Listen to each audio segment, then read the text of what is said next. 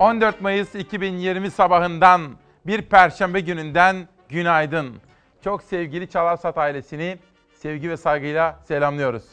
Bugün yine sizlerle unutamayacağınız, unutamayacağımız özel, anlamı yüksek sabahlardan birini yapacağız. Tabii ki gerçeklere bakacağız. Tabii ki koronavirüse ilişkin en güvenilir, en bilimsel bilgilerle hayatımızı ve sağlığımızı düşüneceğiz. Ama bunun dışında tabii ki memleketin bütün manzarasını sizlere aktarmaya gayret edeceğiz. İyisiyle kötüsüyle. İşkur'un önündeki kuyrukları da AVM'nin önündeki kuyrukları da sizlere göstereceğiz. Ama bugün Eczacılar Günü. Bilimsel bilgi için, bilimsel eczacılık için eskiden bayramdı, şimdi gün diyoruz. Eczacılarımızı kutlayacağız. Ve bugün ayrıca tarım diyeceğiz, üretici diyeceğiz. Çünkü Dünya Çiftçiler Günü bugün aynı zamanda. İşte bugün başka da pek çok haber, manşet, dosya, sürpriz, sürprizler. Hazır mısınız efendim? Bugün güneşli günler için diyoruz. Manşeti son dakikada buldum. Hikayesini sizlere anlatacağım. Başkaca hazırlıklarımız da var. Mesela ben bu manşeti bulunca, Savaş'a söyleyince Hilal de dedi ki şu da olsa dedi, o da olacak. Şimdi gazete manşetlerine geçiyorum. Sürprizli bir sabah başlıyor efendim. Önce Hürriyet. Bakalım ne geliyor. Bayram kararı rakamlara bağlı. Sağlık Bakanı Fahrettin Koca, koronavirüs bilim kurulu toplantısı sonrası herkesin merak ettiği Ramazan Bayramı ile ilgili soruyu yanıtladı. Ramazan Bayramı konusu bir hükümet kararı. Gelecek hafta salgının seyri görülerek karar almış olunur. Cumhurbaşkanımız da gerekli açıklama yapmış olur. Bilim kurulunun gündemine gelmedi. Maske ve sosyal mesafe kurallarına bugüne kadar olduğundan çok daha sıkı uymalıyız. Virüse fırsat tanırsak bir ay öncesine dönmek ihtimal dahilinde örnek olduğumuz dünyaya bu kez ders olabiliriz diyor. Tabii yapmış olduğu açıklamalar içerisinde hepimizi rahatlatan hususlar da vardı ama hepimizi kaygılandıran ve dikkatli olmamız gereken hususlar da vardı. Biz bu sabah her iki tarafı da eksiksiz olarak sizlere aktaracağız efendim. Hürriyete biraz sonra döneceğim. Darüşşafaka'nın Soma'da madencilerin çocuklarına nasıl da sahip çıktığını gösteren haberi ve bu konuda özellikle 4. sınıfta okuyan annesi veya babası olmayan çocuklarımızın sınava girmesi için de bir duyurum olacak ve burada hepimizin hayatında önemli etkileri olan öğretmenlerimize Darüşşafaka'nın bu sınavı ile ilgili çocuklarımızı teşvik etmelerini isteyeceğim efendim. Çocuklarımızı bilimsel eğitimle kurtarmamız gerekiyor. Hürriyete döneceğim ama şimdi pencereye geçiyorum. Acil bir şey olursa açarız. Acaba koronadan daha acil ne var memlekette diye bir soru aklıma geldi hemen. Açıklamayı Meclis Başkanı Mustafa Şentop yaptı. Muhalefetten salgın hatırlatması ile daha acil ne olabilir ki sorusu geldi. TBMM Başkanı Mustafa Şentop, AVM'ler açık. Meclis neden kapalı sorusunu yerinde bulmadığını, hatta bu soruyu duyunca hayrete düştüğünü söyledi. AVM'lerle meclis bir mi? Komik. Şu dönem acil bir gündem yok, olsa toplanırız dedi. CHP Genel Başkanı Kılıçdaroğlu açıklamaya tepki gösterdi. Dünyada parlamentosu kapalı tek ülkenin Türkiye olduğunu söyledi. Kılıçdaroğlu, niye kapalı kardeşim, niye? Vatandaşın derdi var, kanun çıkartalım, dertleri çözelim diye konuştu. İşte bugün de sizlere siyasete dair bu tartışmaları detaylı olarak aktaracağım. Hürriyet ve pencereye döneceğim ikinci manşetler için ama şimdi sözcüye geçiyorum. Sözcünün manşeti. Bugün dedim ya size bilimsel gün yani eczacılık bayramıydı eskiden. Bilimsel eczacılıkla ilgili bugün de dünya çapında bilimsel eczacılık günü diye kutlanıyor. Ama aynı zamanda bugün çiftçi günü. Ürünü para etmiyor, kazanamıyor, geçinemiyor. Çiftçi kredi ekiyor, borç biçiyor. 14 Mayıs Çiftçiler Günü'nde hazin tablo. Fotoğrafta ülkemizin kurucu önderi Gazi Mustafa Kemal Atatürk'ün Bozkır olan Ankara'da Atatürk Orman Çiftliği'ni kurması ve o günlerden bugünlere kadar bize miras kalan çiftçiyi ön plana alan yaklaşımları bir fotoğrafla resmedilmiş. Haberi okuyorum şimdi. Çok değil. 20-25 yıl öncesine kadar tarımda kendi kendine yeten Türkiye yanlış tarım politikaları yüzünden adeta battı. Saman bile ithal eder hale geldik. Kaybeden milyonlarca çiftçi ve Türkiye oldu. Çiftçinin derdi büyük. Parası olmadığı için tohumu, gübreyi, mazotu krediyle alıyor. Yani Yani tarlayı krediyle ekiyor. Hasat zamanı geldiğinde ürünü para etmiyor. Borç faizle katlanıyor. Çiftçi saç baş oluyor diyor. Demek ki Hürriyet, Pencere, Sözcü ikinci manşetleri için döneceğim. Ama şimdi İhlas grubunun gazetesi Türkiye'ye geçiyorum. Bakalım hükümeti destekleyen medyada hangi manşetler bizi bekliyor. Türkiye'nin her operasyonu ayrı bir destan diyor Selçuk Böke'nin haberi. Türkiye salgın döneminde yaptığı birbirinden çarpıcı uluslararası insani operasyonlarıyla dünyaya parmak ısırttı. Bugüne kadar 110 ülkeden 65 binden fazla vatandaşını başarıyla tahliye eden Türkiye, diğer ülkelerin imdadına da koştu. Bu sırada tarihe geçen olaylar yaşandı. Atlas Okyanusu'nda avlanan bir Türk balıkçı ilacı bitince yardım istedi. Seyahat yasağı sebebiyle şehirler arası geçiş mümkün olmayınca Moritanyalı bir doktor devreye sokuldu. İlaç 8 saatlik bir yolculuğun ardından balıkçıya ulaştırıldı. 6 yıldır Fethiye'de yaşayan Hollandalı çift uçuşlar durunca memleketinden Türkiye'ye dönemedi. Dışişleri devreye girdi, daimi misafirlerimizi getirdi. Henüz iki günlük evliyken Berlin'e giden gurbetçi mail atıp mahsur kaldım dedi. Yardım talebine anında cevap verip uçağa yetiştirildi. İsveç ve Fransa'da ölüme terk edilen iki vatandaşımız da ambulans uçakla getirildi. Bu çarpıcı habere şu ilaveyi de yapmak isterim. Dün veya önceki gün sizlere aktarmıştım. MIT, Kenya'da kaçırılmış olan bir İtalyan vatandaşını bir operasyonla ele geçirdi ve onu İtalyanlara vermişti. O da aslında bu büyük operasyonlara dahil edilebilir. İhlas grubunun gazetesi Türkiye'den bir sonraki manşete geçiyorum Cumhuriyet'e. Bakalım Cumhuriyet'te ne var? Halka ceza. Soruşturma yağmuru ve yardım engeline CHP'li belediyeler isyan etti. Burdur Belediyesi'nin üretip ücretsiz dağıttığı 200 bin maske için şikayet üzerine valilik inceleme başlattı. Belediyeye maskeler nerede ve kimlerle üretiliyor? İzin alındı mı? gibi sorular yöneltildi. CHP'li Başkan Ercengiz, her işimiz soruşturmaya konu oluyor, ayrı devlet değiliz dedi. Hemen yanında başkente gidiyorum. Ankara Büyükşehir Belediye Başkanı Mansur Yavaş. Dün bir kampanya daha başlattı Mansur Yavaş. Okuyalım. Ankara Büyükşehir Belediye Başkanı Yavaş, Nisan'da gelirlerin azaldığını belirterek borçlanma talebinin reddedilmesine isyan etti. Yavaş, önceki yönetime sorgusuz onay veriliyordu. Bunun tek bir izahı var. O da Ankaralıların cezalandırılmasıdır dedi. Yavaş'ın başlattığı yeni dayanışma kampanyasında 6 saatte 2 milyon lira destek toplandı diyor. Hemen yanında İstanbul Büyükşehir Belediye Başkanı Ekrem İmamoğlu'na dair bir haber var. İmamoğlu'na 27 soruşturma açılmış. İmamoğlu hakkında Beylikdüzü dönemine ilişkin 27 soruşturma başlatıldı. Müfettişlerden biri AKP milletvekili adayı Arif Yıldırım. CHP Genel Başkan Yardımcısı Torun, salgınla mücadele eden belediyelere destek yerine engel çıkarıldığını belirterek kaynak sağlanmazsa belediyeler kapısına kilit vurur dedi. İşte böyle efendim gazete manşetlerine bakacağız. Bugün 14 Mayıs'ta İsmail Küçükkaya Demokrasi Meydanı'nda sağlıklı günlere yolculuk yapacağız ve güneşli günler göreceğiz. Güneşli günler için, bugünlerdeki bütün çabamız güneşli günler için.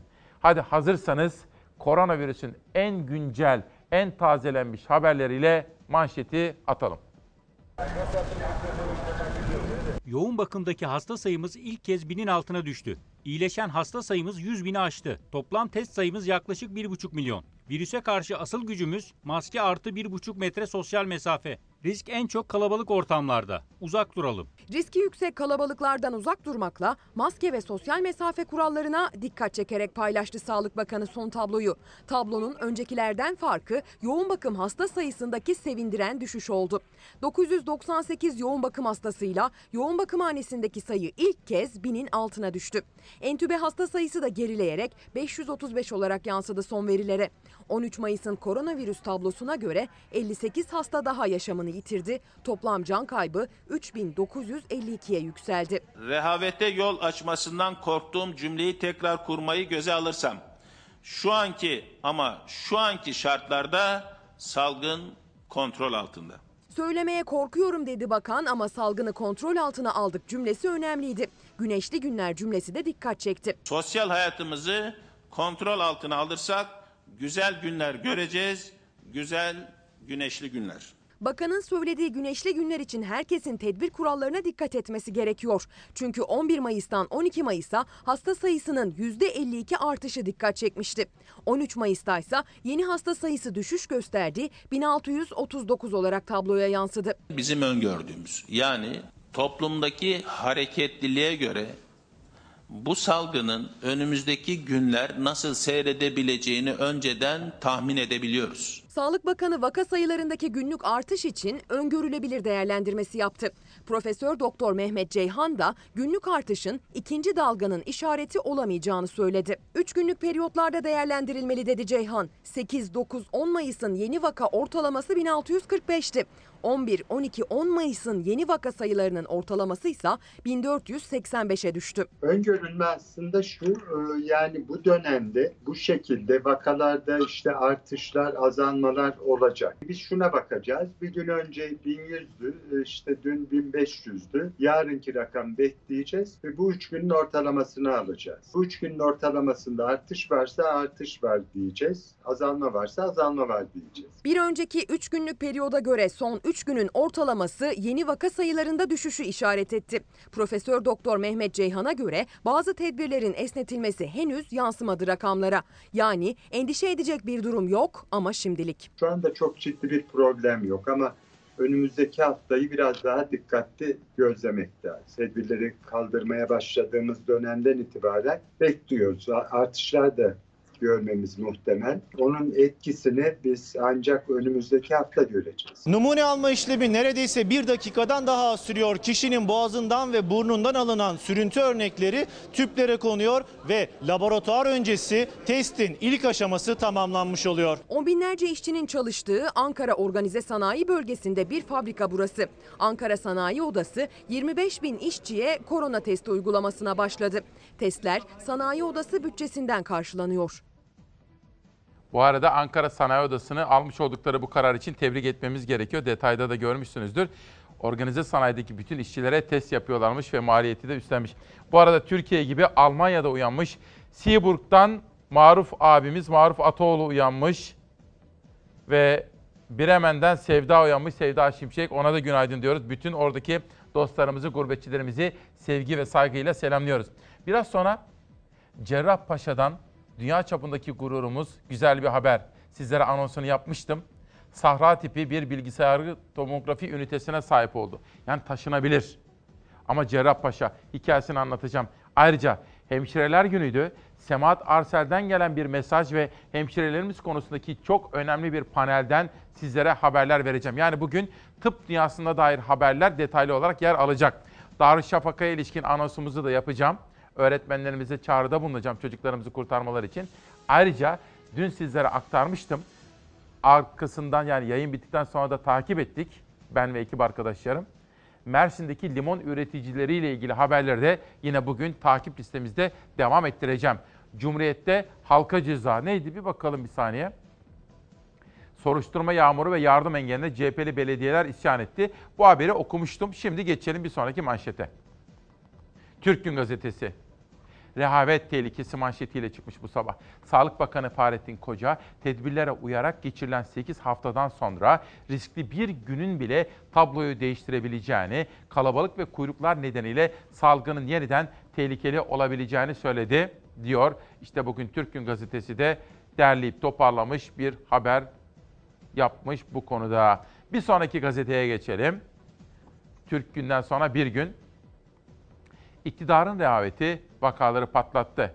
Uyarıları dikkate almayan iktidarın erken normalleşme hamlesi nedeniyle 9 kentteki vaka sayısında da adeta patlama yaşandı. Tehlikeli normalleşme. İktidarın kontrollü sosyal hayat hamlesi Anadolu'daki vaka sayısında patlamaya yol açtı. Normalleşme açıklamaları sonrası tedbirlerin gevşetilmesiyle birlikte Batman, Kars, Uşak, Düzce, Gaziantep, Van, Adıyaman, Rize ve Zonguldak gibi çok sayıda kentte vaka sayıları korkutucu boyutta arttı. Batman'da 3 Nisan'da 9 olan vaka sayısı bu hafta 450'ye yükseldi. Uşak'ta 2 Nisan'da 38 olarak kayıtlara geçen vaka sayısı 441'i buldu. Van'da hasta sayısı 2 kat artarken Rize'de de durum farklı değil diyor. Bugün Mehmet Barlas da bu konuya değmiş. Mesela Uşak'ta hatta ben dün valiyi aradım. Dedi ki 500'ün de üzerine geç dedi. Sayın İçişleri Bakanımıza aktardık dedi. O da Sayın Cumhurbaşkanımıza aktaracak dedi. Valilik orada belki de seyahat kısıtlaması istiyor. Hatta sokağa çıkma yasağı ilan edilmesini istiyor Uşak. Çünkü tehlikeli boyutlara gidebilir diyor Uşak valisi. Gereken bütün bilgilendirmeleri Sayın İçişleri Bakanımıza yaptım. O da Sayın Cumhurbaşkanımıza sunacak dedi ki bugün Mehmet Barlas'ın yazısında da Uşak'taki vaka sayısının patlama noktasına geldiğine dair detaylar gördüm efendim. Bir günden sonra bir sonraki manşete geçeceğim ama pardon Hilal pardon. Şöyle bir dünyaya bir bakmak istiyorum. Az evvel ilk manşetimizi Türkiye'den atmıştık. İkinci manşeti dünyadan atıyoruz. Almanya, Avrupa Birliği ülkelerine kara sınırlarını yeniden açma kararı aldı. Normalleşmenin başladığı İngiltere'de sokağa çıkanlar maske takma uyarısına aldırış etmedi.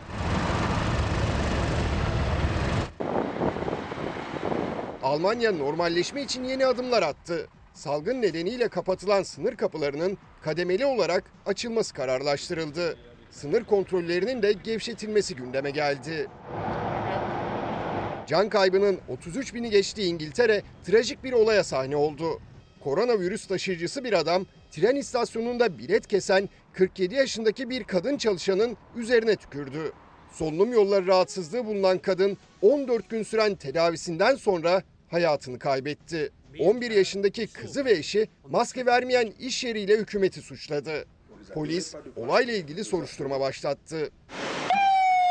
Beyaz Saray'ın da kaynak olarak kullandığı Hate Data sitesinin açıklaması endişe yarattı. Site 4 Ağustos'a kadar 147 binden fazla kişinin ölebileceğini açıkladı.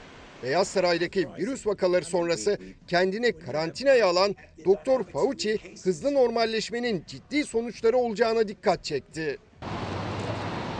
Kuzey Amerika'dan sonra Güney Amerika'da salgının merkez üssü oldu. Brezilya son 24 saatte 881 kişinin hayatını kaybetmesiyle en ölümcül günü yaşadı. Meksika ise Amerika Birleşik Devletleri sınırından gelenleri sterilize edebilmek için dezenfektan koridorları kurdu. Bu işin hiç ama hiç şakası yok. Bu arada uyananları da görüyorum. Genç Çalarsat anneleri Gözde Atasoy Kökçü'de uyanmış İstanbul'dan. Ece Geriter'de uyanmış Manisa'dan. Genç Çalar Saat'in annelerini de sevgiyle selamlıyorum. Bu arada dün utanmıştık ya bir dekandan. O istifa etti. Tam da tahmin ettiğimiz gibi. Onun da haberini sizlere şimdiden vermiş olayım. O dekan tabii ki utandı ve istifa etti efendim. Bugünkü ana gündem maddelerimden birisi de işte bu olacak. Bir gün bir büyütelim neydi bu? İktidarın rehaveti vakaları patlattı diyordu. Özellikle Uşak, Batman gibi illerimizle ilgili detayları nasılsa ilerleyen dakikalarda daha detaylı olarak sizlere aktaracağım. Bugün güneşli günler için kurallara daha sıkı uymamız gerektiğini söylemek istiyorum. Analiz. Tarım ve Orman Bakanı Pakdemirli 14 Mayıs Dünya Çiftçiler Günü için net mesaj verdi. Toprağa yatırım yapan kazanır. Nadas'a bırakılan alanların üretime kazandırılması için çiftçiye %75 hibe destekli tohum dağıtıldı diyor. Ürün masaları ile 50'ye yakın ürünün hasat, rekolte, gümrük vergisi, ithalatı, ihracatı takip edildi diyor. Neşe Berber'in sorularını yanıtlayan bakan, süt üretiminde 2019 Aralık, 2020 Ocak, Şubat ve Mart ayı çiğ süt primi desteğini 15 kuruşa kadar artırdık diyor ve ayrıca ilave ediyor. Bakanlıklarla Odalar Birliği'nin destek verdiği dijital tarım pazarı ile tarımın tüm paydaşlarını buluşturuyoruz diyor. İlerleyen dakikalarda Sayın Bakan'ın dikkatine Mersinli narenciye üreticilerinin özellikle limonla ilgili yaşadığı sıkıntıları da aktarma ve çözüm araması konusunda bir çağrıda bulunma ihtimalimiz olacak. Daha doğrusu imkanımız olacak diyorum ve geçiyorum analizden karara. Bakalım ne diyor? 9 ilde yeni pik tehlikesi. Türkiye normalleşmeyi gündemine alırken 9 ilde salgındaki artış alarm zili oldu. 3 Nisan'da 9'a düşen Batman'daki vaka sayısı 450'ye çıktı. Rize'de de rehavet artışa yol açtı diyor. Ve uzmanlarla konuşmuşlar. Bilim kurulu üyeleriyle de konuşmuşlar ve her bir uzmanımız bizleri uyarıyor. Bu normalleşmede çok hızlı hareket etmememiz gerekiyor. Bugünkü manşetimizi güneşli günler için Sağlık Bakanı'ndan aldım. Dünkü açıklamalarını yine büyük bir dikkatle izledik. notlar aldık, haberler, manşetler hazırladık. Ve kendisinin o uyarılarını yerinde ve önemli sayıyoruz efendim. Manşetimiz oradan ama büyük dünya şairimiz Nazım Hikmet'in dizelerini aklımıza getiriyor değil mi? Güneşli günler için ben size soracağım bir dakika. Haberi izlerken düşünün. Lütfen olur mu? Güneşli günler için ne yapmalıyız? Gece geç saatlerde sahillerdeki kalabalık böyle görüntülendi. Genelgeyle yasaklanmasına rağmen akın vardı İstanbul kıyılarına. Kartal ve Maltepe sahillerini yürüyüş ve piknik yapanlar doldurdu. Gündüz saatlerinde ise benzer manzaralar Maçka Demokrasi Parkı'nda çekildi. Kısıtlamaya rağmen şu anda e, parktasınız. Neden? Ya biz bilmiyorduk ki. Kısıtlama olduğunu bilmiyorduk. Normalleşmedi mi hayat? Normalleşmenin ilk adımları haber kameralarının çektiği görüntülere rehavet olarak yansıdı. İstanbul Avrupa yakasındaki parkta yoğunluk virüs öncesinde herhangi bir güne ait gibiydi ama maalesef görüntüler taze çekildi. Polisler yasağa delip parkta zaman geçirenleri uyardı. Park içinde piknik yapan da vardı, spor yapanlar da. Maskesiz çıkma sen de sokağa. Kolonyaya maskeye zam geldi. Fırsatçılara az geldi Edirne sokaklarındaysa kalabalık artmaya başlayınca sokak müzisyenleri de görülmeye başladı. Müzisyenler şarkılarını salgın gündemine göre güncelledi. Maskeni tak diyorlar aman sakın oğlum evde kal Huzurla kal hayat eve sığar Edirne'de koronavirüslü hasta sayısı azaldı. Tedbirler sürüyor. Ancak hava 30 dereceye kadar ısınınca caddeler kalabalıklaştı. üniversite öğrencileri, gençler bugün bizimle beraber ve üreticiyle beraber ürün hasadı yapacaklar, kiraz toplayacaklar. Hakikaten onlarla iftar ediyorum. Üreticilerimiz çok zor durumda kaldılar. Bize de bunu ilettiler. Gönüllülük esasıyla gelmek ister misiniz diye. Biz de bundan çok mutlu olduk. Gençler olarak burada e, üreticiye, üreticiye yardımcı olmak bizi çok mutlu ediyor. İzmir'de ise gençler, gönüllü üniversite öğrencileri salgın nedeniyle zor günler yaşayan üreticiye destek için hasat yaptı. 17 dönüm kiraz bahçem var. Bu projeyi çok beğendik. İzmir Büyükşehir Belediyesi'nin üreticinin ürünü dalında kalmasın projesiyle 252 gönüllü genç hasat için kolları sıvadı. Genç gönüllüler Kemalpaşa'da kiraz hasadı yaptı. Başkan Soyer çağrıya 647 kişinin başvurduğunu ancak ilk etapta 46 üreticinin bahçesinde 252 gönüllüyle hasada başlandığını belirtti. Bu coğrafyada yaşayan insanlar üzerinde yaşadıkları toprakta hayatı iyileştirmek için birlikte emek vermeyi, birlikte ter dökmeyi bilmiş insanlar. Dün burada da kutlamıştık ya Tunç Soyer'in de doğum günüydü. Bu arada bakın nüfus müdürlükleri YKS'ye girecek öğrencilerin kimlik kartı başvurularının alınması adına 18 Mayıs'ta ve 19 Mayıs'ta açık olacak bu bilgiyi de sizlere verelim. Askerler ve asker yakınlarından bir mesaj. Hilmican Acar, İsmail abi bu askerlik ne olacak? Kesin bir bilgi var mı diye bir soru soruyor. Bir de Hollanda'dan Bülent Bey, soyadına bir bakalım. Bülent Türker diyor ki Hani az evvel Almanya'daki gurbetçilerimiz uyandı demiştim. 84 yaşındaki annem Zühra Türker ve ben her sabah memleketimizden haberleri sizden dinliyoruz diyor. Bülent Bey'e ve kıymetli annesine de teşekkür ediyorum efendim. İlerleyen dakikalarda hemşirelerle ilgili bir manşet. Semahat Arsel hanımefendiden gelen ki bu hemşirelik konusuna çok yatırım yapmıştır, çok emek vermiştir. Bir manşet hemşireler, hemşireler günü kutladık ya. Bir de Cerrahpaşa ile ilgili de önemli bir dayanışmanın, imece usulü denetlenme, kenetlenmenin örneklerini sizlere aktaracağım. Sosyal medyaya bir bakalım. BBC News, Merkez Bankası Mart ayında cari işlemler açığı 4 milyar 923 milyon dolara çıktı. Resmi rezervler 16 milyar 589 milyon dolar azaldı diyor manşette. Deniz Ülke Arıbağ'ın Gazi Üniversitesi dekanının Dün istifa etti kendisi. Tahmin etmiştik ve çağrıda bulunmuştuk. Gazi Üniversitesi dekanının durumuna dair yine kamplaşınca yazmak şart oldu diyor hocamız. Bu tavır sadece bu hocaya özgü değil. Yaygın bir durum ve erkek eğlencesi olarak normal karşılanıyor. Hayır, bunu normal karşılayamayız. Yeni değil, hep vardı. Mücadele ettik, başaramadık diyor. Başaracağız. Politik değil, her partide var. Önemli değil. Düzelmez, düzeliyor. Hocanın görüşlerini aktarıyorum. Tabii deneyimli bir hoca, bir profesör. Ama bütün bu olumsuzlukların olumluya değişeceğine dair güçlü bir kararlılık sergileyeceğiz. İşte bakın dün istifa etti dekan. Bir gün gazetesinden bir haber. Kızların resimlerini de görüyoruz böylece çaktırma demişti. Gazi Üniversitesi Fen Fakültesi Dekanı Orhan Acar istifa etti. Bence dün, dünün en önemli haberlerinden birisiydi. Günün manşetiydi. Biz bu sabah da bunu sizlere aktaracağız efendim. Önemli bir olay. Bilim Kurulu üyesi Tezer uyardı. Berber salonlarından muhabbeti uzatmayın.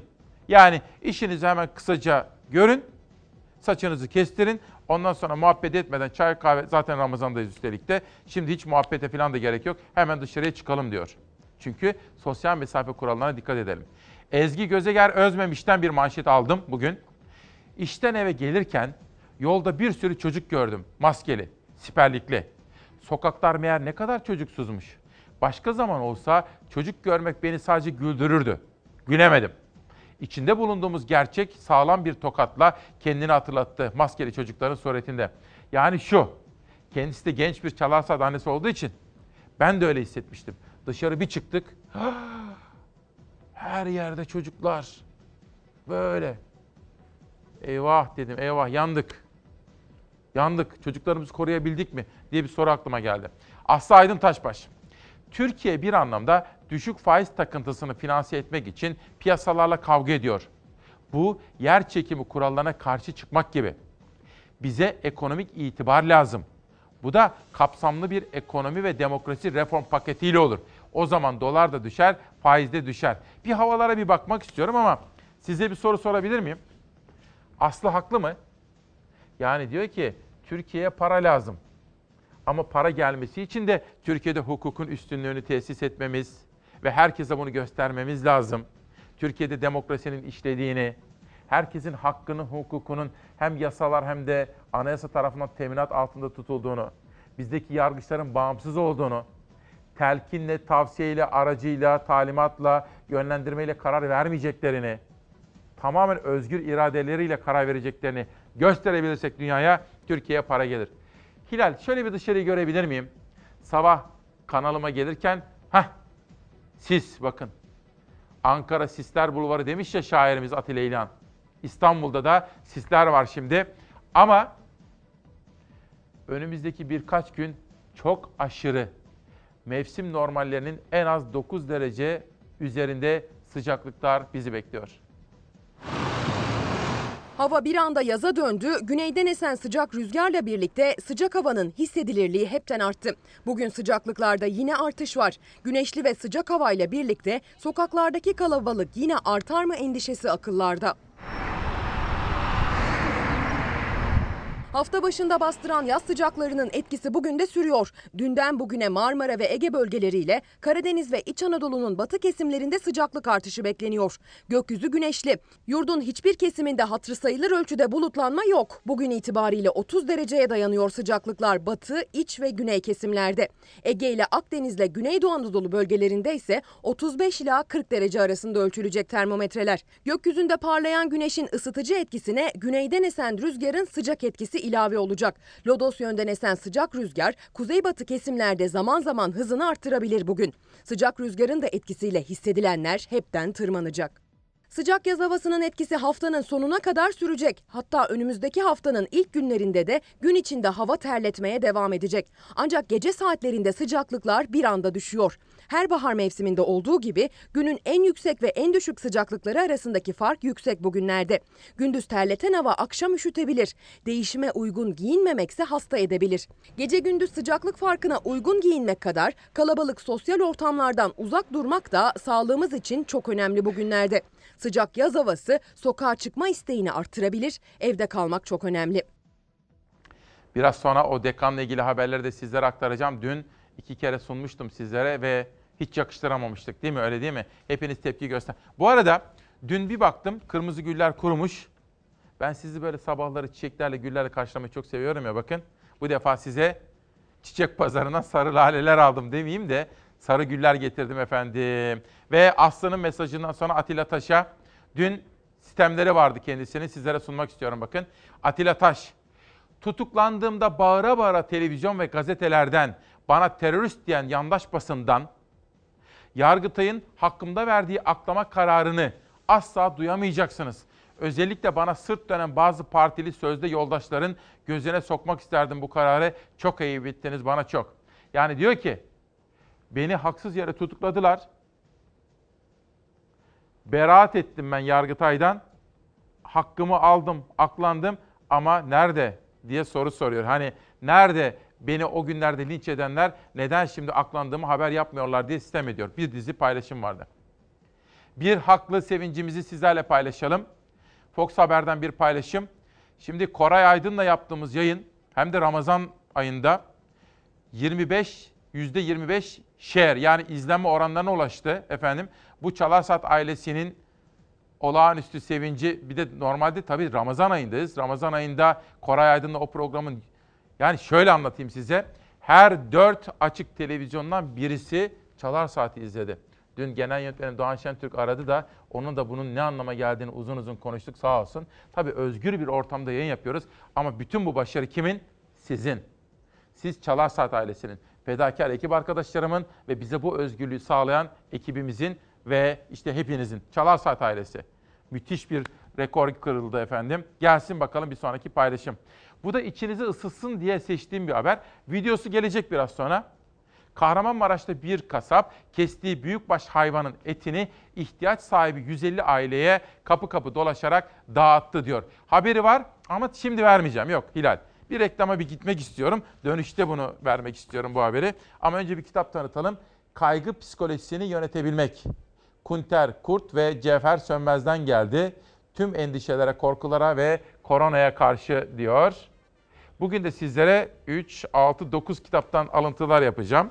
Ve Biran Keskin diyor ki, birlikte bir masala inanmak istedim ben seninle. Ben sizlerle birlikte bir masala inanmak istiyorum. Günaydın efendim, hoş geldiniz. 14 Mayıs 2020 Perşembe sabahında İsmail Küçükkaya ile Demokrasi Meydanı'ndasınız. Hoş geldiniz. Bugün hem Çiftçiler Günü, çiftçilerimize ilişkin haberler ve sürprizler hazırladık. Hem de Eczacılar Günü. Hani eskiden Eczacılık Bayramı diye kutlanırdı. Dolayısıyla bugün Çiftçiler Günü ile birlikte Eczacılar Günü'nü de kutlayacağız ve bu konudaki haberlerimiz, hazırlıklarımız olacak efendim. Manşetimizi dün Sağlık Bakanı Fahrettin Koca'nın yaptığı açıklamadan aldık.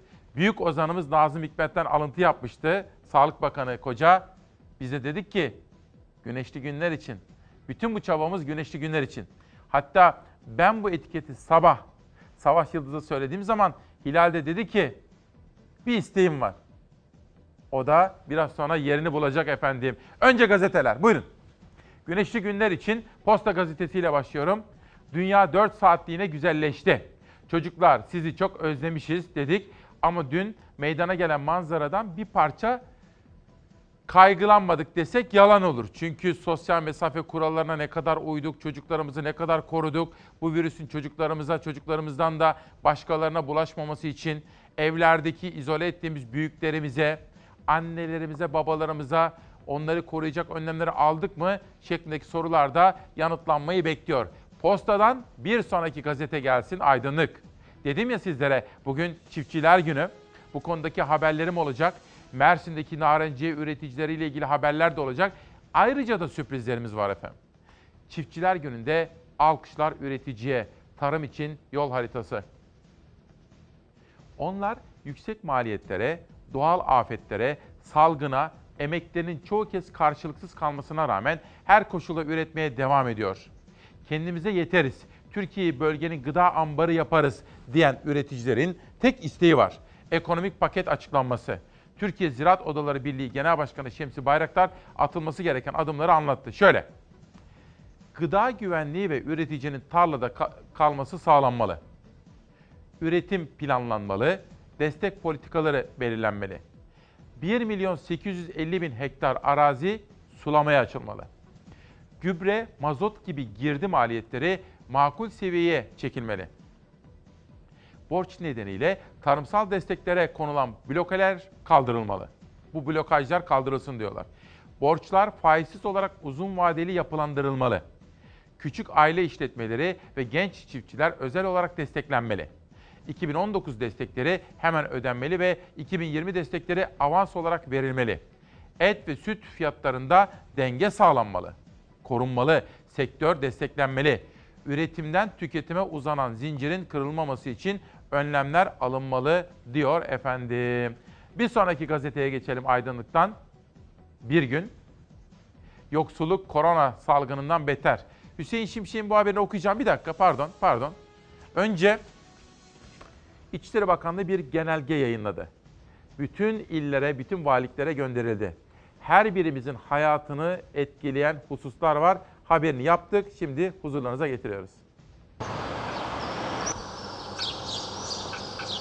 16, 17, 18, 19 Mayıs tarihlerinde yine sokağa çıkma sınırlandırması uygulanacaktır. Sokağa çıkma kısıtlaması olan illerde YKS'ye girecek öğrencilerin mağduriyet yaşamaması için düzenleme yapıldı. 18 ve 19 Mayıs'ta sınava girecek öğrencilerin kimlik kartlarının yenilenmesi için il ve ilçe nüfus müdürlüklerinin açık olması kararlaştırıldı.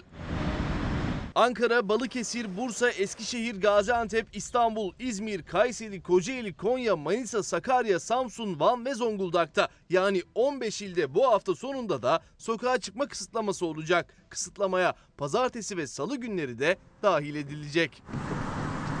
16, 17, 18 ve 19 Mayıs'ta 4 gün süreyle uygulanacak kısıtlamada daha önceki kısıtlamalarda kapsam dışı tutulan meslek grupları yine sokağa çıkabilecek. İstisna dışında olanlara ise sokağa çıkma kısıtlamasını ihlal etmelerinin tespiti halinde cezai işlem uygulanılacak. Sağlıkçı mısınız hanımefendi?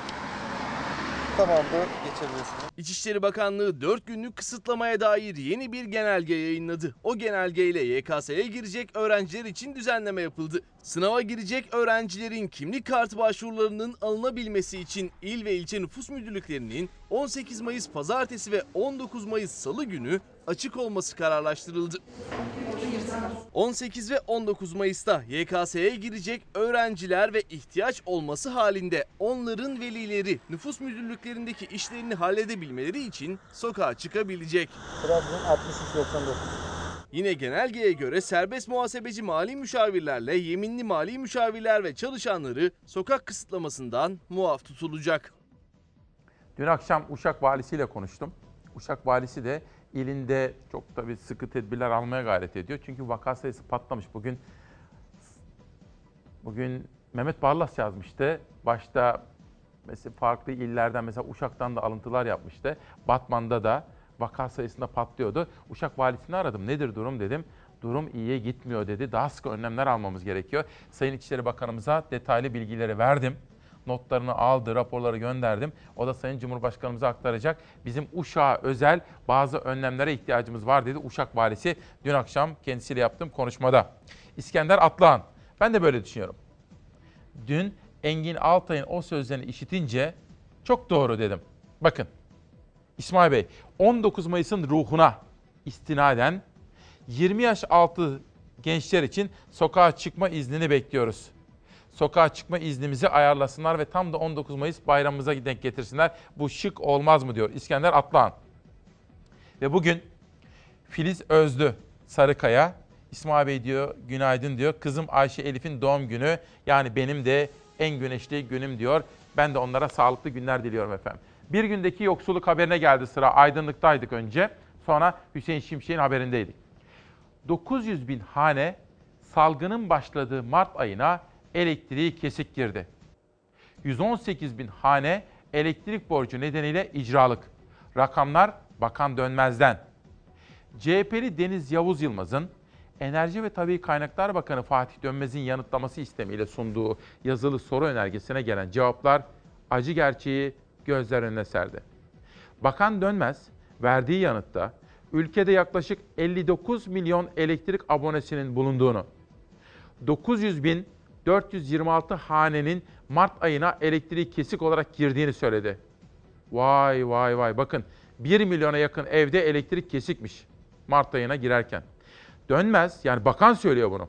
118.477 hane için borçları nedeniyle icra takibi başlatıldığını da bildirdi. Yavuz Yılmaz, AKP iktidarı ve elektrik dağıtım şirketleri el ele geçim sıkıntısı yaşayan vatandaşları adeta limon gibi sıkıyor dedi. Bakın çok kritik bir gelişme aslında bu. Üzerinde durulmayı hak ediyor. Biraz sonra hazır mı Hilal? Çalar Saat'e gelelim. Şimdi Ankara'da da yeni bir kampanya başlatıldı. Fakat ben biraz önce arkadaşlarımdan rica ettim. İstanbul'daki kampanyada kaç vatandaşımızın askıdaki faturası ödendi? Burada güncelleyelim dedim. Biliyorsunuz düzenli olarak Murat Ongun'un sosyal medya hesaplarında bu konuda bilgiler yer alıyor. Ekip arkadaşlarım da bunu hazırladılar. Onu da sizlere sunacağım. İşte bugün şöyle bir manşet attık. Gazetemizi Dilek Zehir çizdi onu söyleyeyim. Zeray Kınacı katkı verdi. Manşeti ben attım.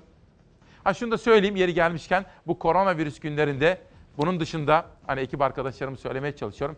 Hilal ve Savaş yönetmen koltuğunda orada Yunus abimiz, burada İsmail abimiz, dışarıda beni asiste eden, dün de gündem çalışmalarını yaptığım Nihal Kemaloğlu. Bunun dışında Ezgi Gözeger, Zafer Söken, Beyza Gözeyik haberleriyle rejideki bütün ekip arkadaşlarıma da kurgu servisinde bugün de Uğur Gök var onu gördüm. Uğur'un dışında bir arkadaş daha var.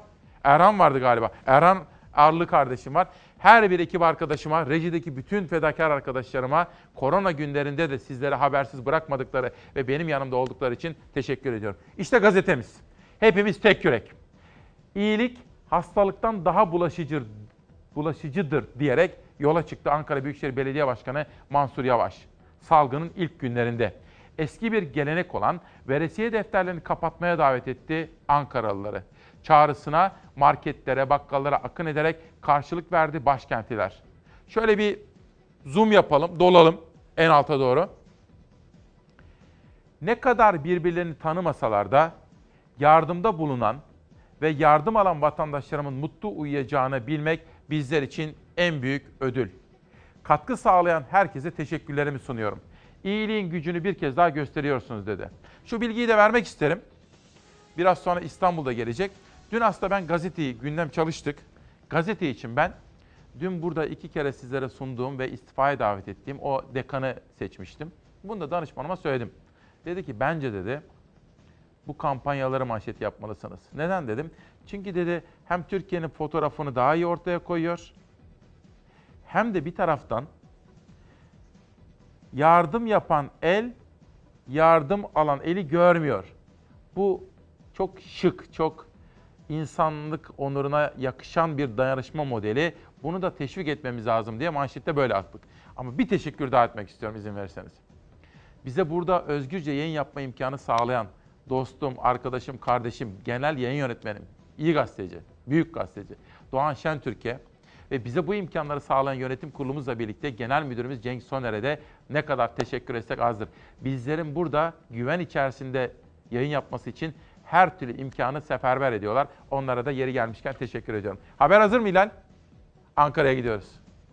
Akşam televizyonlarda izliyoruz. Salgın nedeniyle işlerini kaybedenleri, işçi bulma kurumu önünde küçük bir ümitle bekleşenleri, ceplerinde dolmuş parası olmayanları. Bu sözlerle yeni kampanyasını duyurdu Ankara Büyükşehir Belediye Başkanı Mansur Yavaş. Kampanyanın sloganı su ver, bilet ver, el ver. Yani isteyen hayırsever ihtiyaç sahibinin su faturasını ödeyebiliyor, Ankara kartına ulaşım ücreti yükleyebiliyor ya da bir ihtiyaç sahibine direkt nakit yardımında bulunabiliyor. Daha önce hızır oldunuz, veresiye defterlerini kapattınız. Aşınızı paylaşıp iftar sofralarının bereketi oldunuz. Şimdi sıra geldi suyumuzu, otobüs biletlerimizi ve yine hayırlarımızı paylaşmaya. Veresiye defteri kapatma kampanyası büyük ilgi gördü. Ramazan ayı ile birlikte iftar ver kampanyası başlattı Mansur Yavaş. Sadece 4 günde hedefe ulaşıldı. İşkur kapısına ihtiyaç sahiplerine ulaşabilmek için kayıt masası kurdu belediye. İşsizlerin dramı bayram öncesi Yavaş'a yeni kampanyası da ilham oldu. 6 milyon yürek hep birlikte bayram etmemiz gerektiğine inanıyoruz. Bu nedenle darda kalan insanlarımıza destek amacıyla yeni bir kampanya başlatıyoruz. Ankara tekyürek.com adresi kuruldu yeni kampanya için. 3 farklı bağış yöntemi var. Su ver butonuyla isteyen bir ihtiyaç sahibinin su faturası borcunu ödüyor. Borcu ödenen kişiye SMS ise belediye borcunuz bir hayırsever tarafından ödendi bildirimi yapıyor. Bilet ver butonuyla da bir ihtiyaç sahibinin Ankara kartına ulaşım için para yükleyebiliyor hayırseverler. Bulaştırdığımız her iyilik yüz üstüne yüz güldürsün. Kurduğumuz gönül köprüleri sayesinde bereketi paylaşalım. Ankara'mızda bayrama buruk giren, bayram sevinci tatmayan hiçbir hane kalmasın. Elver butonu nakit yardım için. Belediyenin daha önce başlattığı nakit bağış kampanyası İçişleri Bakanlığı tarafından bloke edildi. Yeni kampanyada nakit yardım yapacak hayırsever parayı belediyenin hesabına değil, belediyenin belirlediği ihtiyaç sahibinin banka hesabına gönderiyor. İhtiyaç sahiplerinin isimleri ve IBAN numaraları sistemde kayıtlı. En az 100, en fazla 500 lira nakit yardım yapılabiliyor. Gelin hiçbir çocuk yatağa aç girmesin. Gelin bu bayram hepimizin bayramı olsun. Hiçbir anne baba eve hiçbir şey götüremediği için çocuklarına karşı mahcup olmasın. Mansur Yavaş'ın başlattığı yeni kampanyanın yer aldığı ankaratekyürek.com adresinde yapılan yardımların miktarı da takip edilebiliyor. Hayırsever sayısı da yapılan yardımların miktarı da her saniye katlanıyor. Şimdi bu iyilik kervanına bütün gücümüzle bir omuz daha koyalım. Bir soru sorabilir miyim sizlere? Biz nasıl bir aile olabiliriz hep beraber? Biz nasıl bir toplum olabiliriz hep beraber? Biz hepimiz nasıl bir halk olabiliriz? İşte böyle. Köprüler kuracağız aramızda. Ama böyle birisi öbürüne şov amaçlı öyle değil, hayır. İçten olacağız. Denet birbirimize destek vereceğiz, kenetleneceğiz. Dayanışma köprüleri kuracağız. Zor zamanları birlikte aşacağız efendim. Ama birisi öbürüne yardım edecek bu zor zamanlarında. Kimse kimseyi görmeyecek, bilmeyecek ama kenetleneceğiz. Bileceğiz ki biz güzel bir aileyiz. Kimse iyilik yaptı. Fatura mı ödedi? İşte bir toplum ancak böylesine aile haline gelebilir efendim. Diyor ve şimdi İstanbul Belediyesi'ni istemiştim Hilal. O bir gelsin. Bunu da merak ediyorum. Ve Murat Ongun İmamoğlu'nun danışmanı sürekli olarak güncellenmiş bilgileri veriyor. Ve ekip arkadaşlarım da sizler için hazırladılar. Bakalım. Şimdi birlikte başaracağız diyordu İmamoğlu. 124.286 adet askıdan alınan. Müthiş. Bak bir daha söylemek istiyorum. Bu bir rakam değil efendim. Bugün 124.286 evin faturası ödendi. Kimse şov yapmadı ama 8.30 itibariyle. Nereye koyduk onu Zeray? Heh. Hani arkadaşıma sabah Zeray'a söylerken dedim ki saati koyalım çünkü sürekli değişiyor bakın. Bu sabah 8.30 itibariyle. Ve buraya gelelim. Ancak halen bir bu kadar daha fatura bekliyor efendim. Hadi diyorum, hadi hep beraber. 126.914 adet askıda bekleyen fatura var. Ve 15 milyon 635 bin 715 lira ödenmiş. Müthiş. Müthiş. İşte bir toplum ancak böyle birbiriyle kenetlenebilir, köprüler kurabilir. Bu köprünün adına insanlık köprüsü, Türkiye'nin köprüsü diyebiliriz mesela. Şimdi ikinci tur gazetelere bir geçelim. Ama bir sağlık haberi vermek istiyorum. Bu arada yeri gelmişken bütün eczacılarımızı gösterdikleri fedakarlıklar için teşekkür ederken onların bu gününde Eczacılık Bayramı'nda sevgi ve saygıyla selamlıyoruz. Plazma tedavisiyle ilgili bir manşet.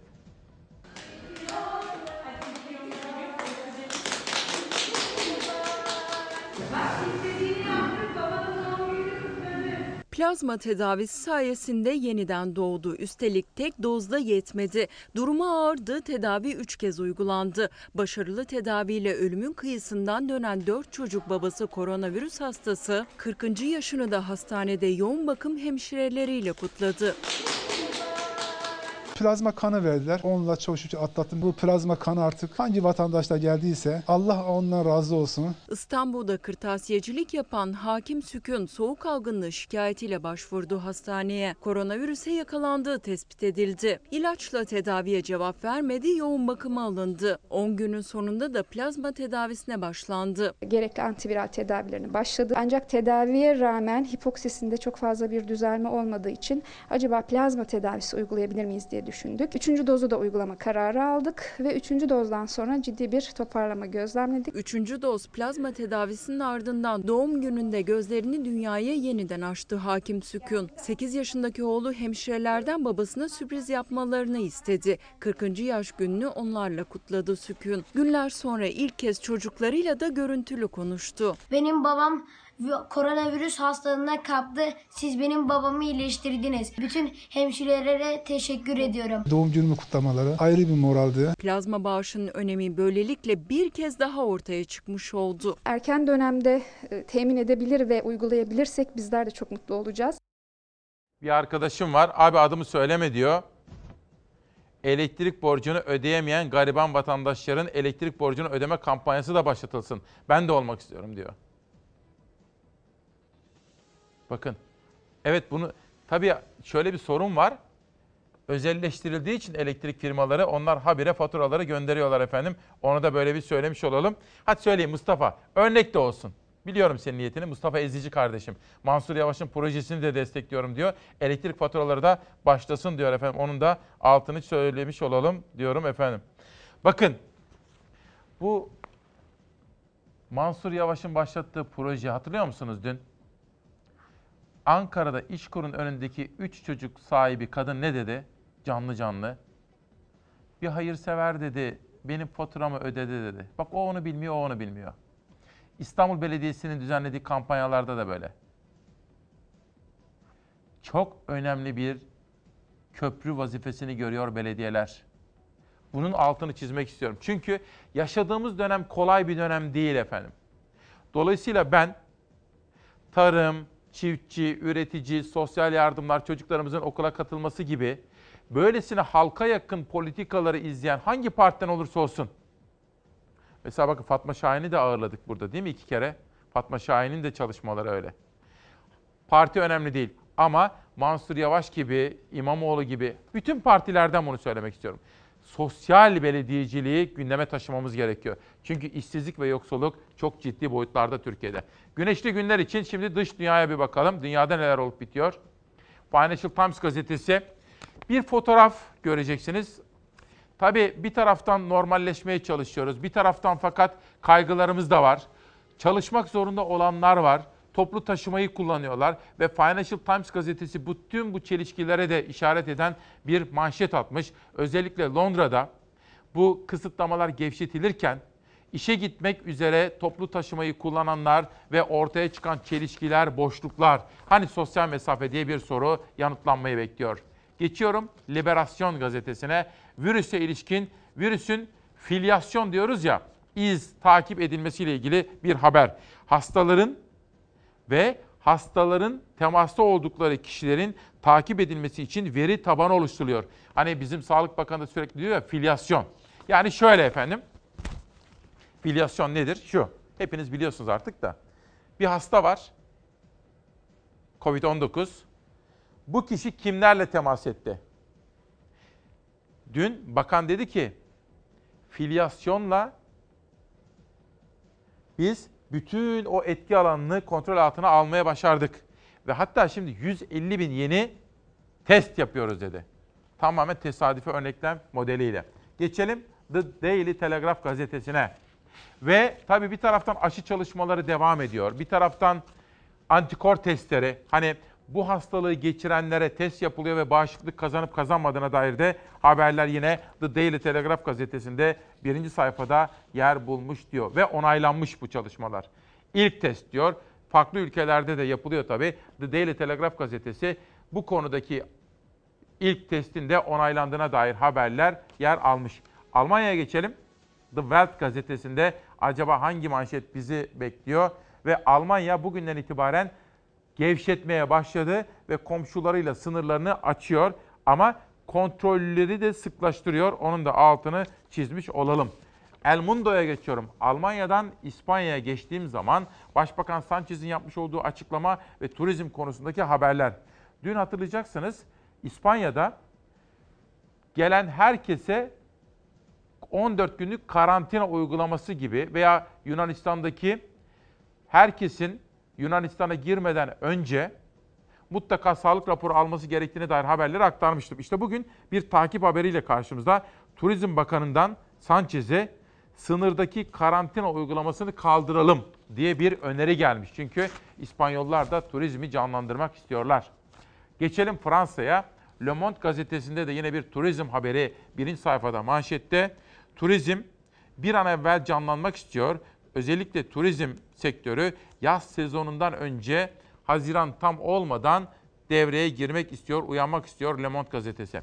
Sayfanın ortasına şöyle bir bakın. Bütün dünyada meydana gelen sosyal çalkantılar, pandemi yani bu salgın sırasında gelir dağılımı farklılığı ve fakirleşme, sosyal yardımlar, gıda yardımları da bugün Le Monde gazetesinde birinci sayfada detay olarak yer almış. Şimdi hep beraber Beyza Gözey'in hazırladığı Fransa, İngiltere başta olmak üzere dünyaya bakıyoruz. Tedbirleri gevşeten birçok Avrupa ülkesi komşularına sınırlarını açmaya hazırlanıyor. Fransa siyasal kriz yaratan suç duyurularıyla çalkalanıyor. Bugüne kadar salgınla mücadelesi dünyaya örnek olan Yeni Zelanda'da hayat tamamen normale döndü. Okullar, ticari işletmeler açıldı ancak insanların maske takmaması kafalarda soru işareti bıraktı. İsviçre Federal Konseyi Almanya, Fransa ve Avusturya sınırlarını 15 Haziran'da açmak için anlaşmaya varıldığını duyurdu. Alman hükümeti ülke sınırlarındaki kontrolleri bir hafta içinde kademeli olarak azaltacağını duyurdu. Başbakan Merkel kısıtlamaların gevşemesiyle insanların rahatlamaması gerektiğini vurguladı. Hala tedavinin bulunamadığını ve tetikte olunması gerektiğini hatırlattı. Yol planında birinci aşamada olan ve tedbirlerin kademeli gevşetildiği İngiltere'de bazı sektörler açıldı. İşe gitmek zorunda olanlar işbaşı yaptı. Toplu taşımaların yeniden dolduğu İngiltere'de otobüs durakları ve metro istasyonlarında kalabalıklar oluştu. İnsanlar maskeliydi ama sosyal mesafe kuralları birçok kez ihlal edildi. Aynı durum Fransa'da da yaşandı. Tedbirler gevşetilip binlerce insan işbaşı yapınca sosyal mesafe kurallarına dikkat etmek imkansızlaştı. Fransa'da bugün açılmasına karar verilen bazı okullarda hazırlık telaşı vardı. Le télétravail doit se poursuivre après le 11 mai. Koronavirüsün ağır darbe vurduğu Fransa suç duyurularıyla gündemde. Salgınla mücadeleyi yönetemediği ve krize yol açtığı gerekçesiyle Başbakan Edouard Philippe ve bakanlar hakkında 63 suç duyurusunda bulunuldu. Salgının başından bu yana yol haritasını başarılı uygulayan Yeni Zelanda Başbakanı Jacinda Ardern tüm dünyaya örnek oldu. Ülkede vaka artışları durana kadar karantina tedbirleri uygulandı. Süreç boyunca 21 kişi koronavirüs sebebiyle yaşamını yitirdi. Yeni Zelanda'da karantina uygulamasına veda eden ülkelerden oldu. Sosyal mesafe kurallarına uyarak sokağa çıkan insanların maske takmaması ise kafaları karıştırdı. Bakın Ankara Belediye Başkanı Mansur Yavaş mesaj attı bana. Allah razı olsun diyor sizlerden, iyi insanlardan diyor. Bu katkılarınızı asla unutmayacağız diyor. Sadece bakın izleyenlerimize şu bilgiyi vermem gerekiyor. Mansur Yavaş şimdi mesaj attı da. Sizler gibi iyi insanların sayesinde bir gecede yalnızca dün akşam 50 bin adet ödeme yapıldı. Yani İsmail Bey diyor Mansur Yavaş, dün gece Ankara'da 50 bin aile mutlu oldu. Görüyor musun? Hani köprü dedik ya, köprü. 50 bin aile mutlu oldu bakın. Biz size teşekkür ediyoruz Sayın Başkan. Partiler önemli değil. Bugün varsınız, yarın yoksunuz. Ben de bugün varım, yarın yokum. Ama önemli olan halkımızın kenetlenmeyi bilmesi, sosyal devlet olması bir taraftan, bir taraftan da sosyal toplum olalım. Hep beraber birbirimize kenetlenelim. Aracı olduğunuz için sizlere teşekkür ediyorum. Güneşli günler için şimdi de Savaş Yıldız'la birlikte seçtiğimiz yerel gazeteler manşetlerine bakacağım. 9 Eylül gazetesi. Sonsuz özleme 4 saatlik anma. Soma. Soma'da 13 Mayıs 2014'te bir maden, maden faciası yaşanmıştı ve 301 madencimiz şehit olmuştu. Anma programı düzenlendi. Sokağa çıkmaları kısıtlanan 14 yaş altı çocuklar 11 ile 15 saatlerinde getirilen serbestlik ile babalarının kabrine gitti. İşte bakın, daha evvel iki kere yayın yaptığımız yer orası. Somalı madencilerimizin çocukları oraya gitti. Bu arada pardon, pardon, pardon, pardon, pardon. Bir anons yapmak istiyorum. Sevgili öğretmenlerim, bu sözüm size. Bir öğretmen bir çocuğu fark ederse o çocuğu kurtarabilir. Bir tek öğretmen. Ya bu çocukla iş var. Desteklerse, cesaretlendirirse. Ve bir öğretmen bir çocuğu fark edip onun hayatını değiştirirse bir şehrin, bazen bir ülkenin, bazen bir toplumun ve hatta bir dünyanın kaderini değiştirebilir efendim. Demem o ki, bugün bir manşet gördüm Hürriyet'te bakın. Soma'da açan 3 çiçek, Dilek Atlı'nın haberi. Soma'da 301 madencinin öldüğü feci kazada babalarını kaybeden yüzlerce çocuktan Süheyla, Begüm ve Mehmetcan sınavsız alındıkları Darüşşafaka'da inanılmazı başardı. Bu faciadan sonra Darüşşafaka diyor ki sınavsız alalım bu çocukları ve çok parlak. Yakında sınavları var. Haziran'ın 28'inde. Lütfen sevgili öğretmenlerim, okulunuzda, çevrenizde gördüğünüz annesi olmayan veya babası olmayan çocuklarımızın, 4. sınıftaki çocuklarımızın bu sınava girmelerini sağlayın, teşvik edin. Darüşşafaka'nın o köklü kültürü içerisinde onlar hak ettikleri bilimsel ve çağdaş eğitimi alsınlar ve çok sevdikleri ülkelerine faydalı, hayırlı birer evlat olsunlar. Bu anonsu da yapmak istiyordum da. İzmir'den Diyarbakır'a geçiyorum. Yolcu az, biletler ikiye katlandı. Diyarbakır şehirler arası termik terminal işletmesi şehirler arası seyahat kısıtlamasının kaldırılması üzerine az da olsa hareketlendi. Bilet fiyatlarının iki katına çıktığı Dişli'de seyahat firmaları araçlardaki doluluk oranının yetersiz olmasından kaynaklı zararda olduklarını dile getirirken seyahat izin belgesi şartlarının esnetilmesi gerektiğini söylediler ve bu özel haberde Yılmaz Yiğitler ile Ali Abbas Yılmaz'ın imzalarını görüyorum. Bir Mersin'e götüreyim mi sizi? Mersin'e. Dün bazı bölgeden ziraat odalarından bir milletvekiliyle konuştum. Notunu aldım. ismini hatırlamıyorum ama onu da söyleyeceğim. Ama arkadaşlarımız haberleştirdiler. Limon ve narenciye üreticileri sesini yukarılara, Ankaralara duyurmak istiyor. Yok böyle bir dünya. Biz stokçu değiliz. Biz üreticiyiz. Biz emekçiyiz. Bizim önümüzü açın yeter. Limon üreticisinin eli kolu ihracat kısıtlamasıyla bağlandı. Tarım Bakanlığı kısıtlamanın sebebini iç pazarda fiyat artışının önüne geçmek olarak açıklamıştı ama Türkiye'ye yetecek limondan çok daha fazlası üretildi. Üreticinin elinde tonlarca limon kaldı. Üretim merkezlerinden Mersin Erdemli'de limoncular eylem yaptı. Yol kapatıp çürümeye yüz tutan limonlarını döktüler. Limon 3 ay hasat yapılır. 12 ay tüketilir. Bu köylünün emeğidir. Bizim buradaki üreticiler mahvoldu. Tarım Bakanlığı'nın yaptığı tespitin yanlış olduğu anlaşıldı. Çünkü restoranların kapalı olması, otellerin kapalı olması ve bu yıl 50 milyonu aşkın turistin de Türkiye'ye gelmemesi nedeniyle limon ihtiyacının çok daha düşük olacağı ve depolardaki limonun aslında Türkiye'nin tüketiminden daha yüksek olduğu ortaya çıktı. Tarım yazarı Ali Ekber Yıldırım'a göre iç pazara ne kadar limon gerekebileceği yanlış hesaplandı. 7 Nisan'da getirilen limon ihracatı kısıtlaması çoğu üreticiyi mağdur etti. Şimdi bile 60-70 bin ton ihraç edilebilir limon var. 3 ay içinde bir başka çeşit limonun daha hasadı başlayacak. Yani eldeki limon sayısı iyice artacak. Mersinli limon üreticileri de hem ellerindeki ürünün çürümesinden hem de ihracat kapılarını kaybetmekten korkuyor. Elimizdeki pazarlarımızı kaybettik. Yeni sene ihracat yapmak istesek bile onlar artık bizimle çalışmayacak. İhracat kısıtlamasında ısrar edecekse o zaman da üreticinin uğradığı zararın karşılanması gerekiyor. Üreticinin elinde fazla kalan, yollara döktüğü limon tüketiciye gelene kadar ucuzlamıyor. İstanbul'da pazarda, markette en ucuz limonun kilosu 10 liradan başlıyor. Üreticisinin dertli olduğu bir başka ürünse karpuz. Karpuz hasatı daha yeni başladı ama başlar başlamaz fiyatı düştü. Ama üretici de düştü, tüketici de yine pahalı. Pazarda, markette kilosu 5 lira. Böyle ortalama bir karpuzsa 40 liradan satılıyor. Karpuz e, geçen hafta halde 5 lira ve üzerinde seyrederken şu anda hal fiyatı 2,5-3 liralarda. Tarlada ise şu anda yerinde 1,5 lira. Üretici bu fiyatın daha da aşağıya gideceğinden görüyorlar. Şu anda İran'dan karpuz ithalatıyla Adana çiftçisinin beli bükülmüştür.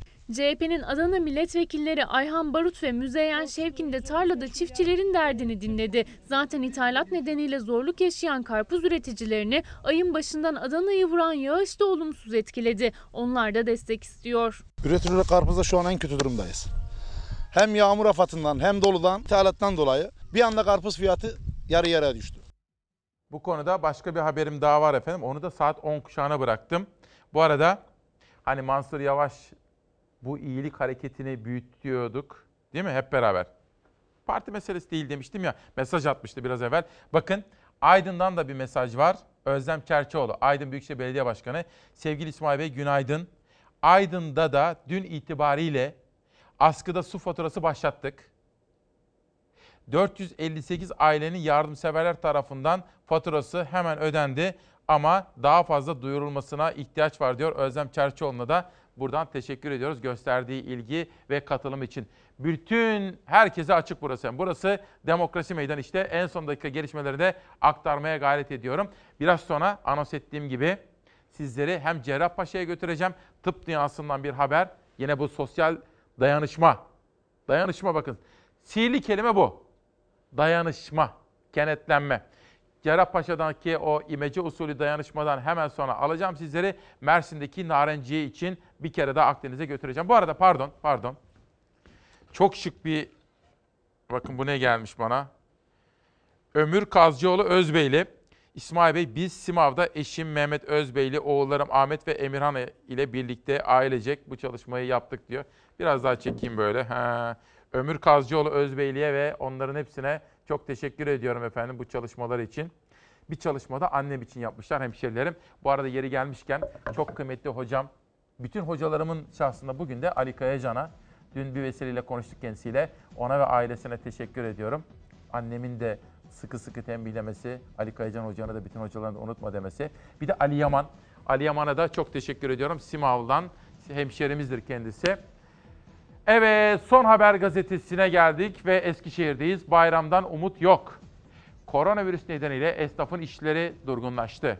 Vatandaşın alışveriş yapmadığını söyleyen hamam yolu esnafı bu yıl bayramdan umudumuz, beklentimiz yok. Bu sene böyle gider dedi. Ve Akdeniz'e geçiyorum, Antalya. Biz tabii bu konudaki bölge halkıyla konuşmalarımızı sizlere aktardık ama yine de dün Bir Gün Gazetesi'nde de bu konuda bir haber vardı tedirginliği devam edenler de var. Akdeniz Gerçek Gazetesi Olimpos teyakkuzu haberiyle çıkmış bu sabah. Başkaya yazmış bu haberi. Songül Başkaya. Geçelim yeni döneme. Bursa'dayım. Yetkisi yokmuş. Yenişehir'in Kirazlı Yayla köyünde yapılmak istenen maden tesisine karşı direnen köylüler dün Vali Yakup Can Polat'ın kapısını çaldı köylüleri dinleyen Vali Can Polat, maden tesisinin çalışmalarını durdurma gibi bir yetkisi olmadığını söyledi. Şimdi bunu, da, bunu bir keselim. Çorum, Tunceli ve Mersin gazetelerini saat 10 kuşağına bırakıyorum efendim. Şimdi sizi dün burada hani beraberiz değil mi? Yani duyguları beraber yaşıyoruz. Utanmıştım ben. Hatırlıyor musunuz? Demiştim ki hepimiz utanacağız. Hepimizin utanması gerekir. Çünkü biz hocalarımızı böyle bilmiyoruz. Bizim hocalarımız kızlarına kızım benim, evladım diye bakarlar değil mi? Ve biz utanmıştık. Belli ki kendisi de utandı, istifa etti. Kızların resimlerini de görüyoruz böylece ha çaktırmadan. Skandal sözlerin sahibi dekan istifa etti. Sürecin selameti için istifa etti açıklamasını dekan adına çalıştığı üniversite duyurdu. Gazi Üniversitesi Fen Fakültesi Dekanı Profesör Doktor Orhan Acar sosyal medyada infial yaratan sözleri sonrası görevinden istifa etti. Dekan Orhan Acar video konferans görüşmesinde yayını açık unutup öğrencileri hakkında skandal sözler sarf etmişti. Yayında olduğunu öğrenince neye uğradığını şaşıran dekanın sözleri sosyal medyada büyük tepki çekti. Kızların resimlerini de görüyoruz böylece ha. Gazi Üniversitesi'nden yapılan açıklamada üniversitemiz Fen Fakültesi dekanlık görevini vekaleten yürüten Profesör Doktor Orhan Acar'ın sosyal medya ve basına yansıyan ifadeleri nedeniyle yasal süreç başlatılmış olup sürecin selameti açısından kendisi istifa etmiştir dendi. Sesim de gidiyor. Yorulduk ha. Görüntünün basına yansıyan devamındaysa Acar sözlerini öğrencilerin duyduğunu fark edince öğrencilere özlemini dile getiriyor. Özlemişiz abi çocukları. Tabii şimdi o lafı ettikten sonraki yüz ifadesini hiç unutmuyorum. Defalarca izledim. Hani yanındaki diyor ya ona. Hocam diyor ses gitti diyor çocuklar bunu. Yani ne yaptım ben demeye getiriyor. Fakat tabii aslında düşünmemiz ve sorgulamamız, hatırlamamız gereken kavramlar var.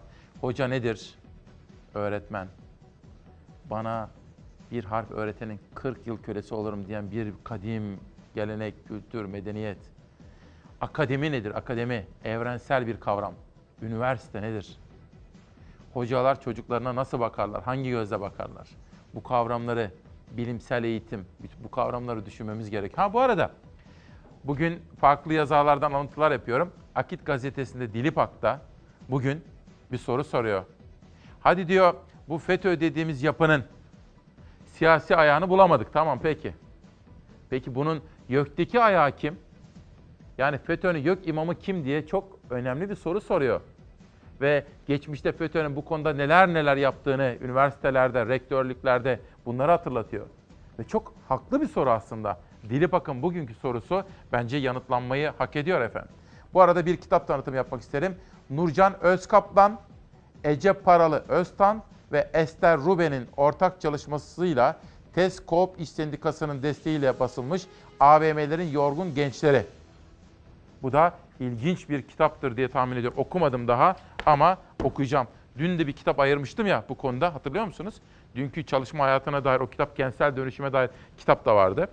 Ve dün ha Hilal pardon ya bir daha şuraya geleceğim. Pardon pardon.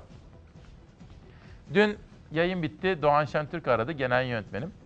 Dedi ki biraderim 25 şer maşallah dedi Allah nazarlardan saklasın dedi. Üstelik Ramazan ayındayız dedi.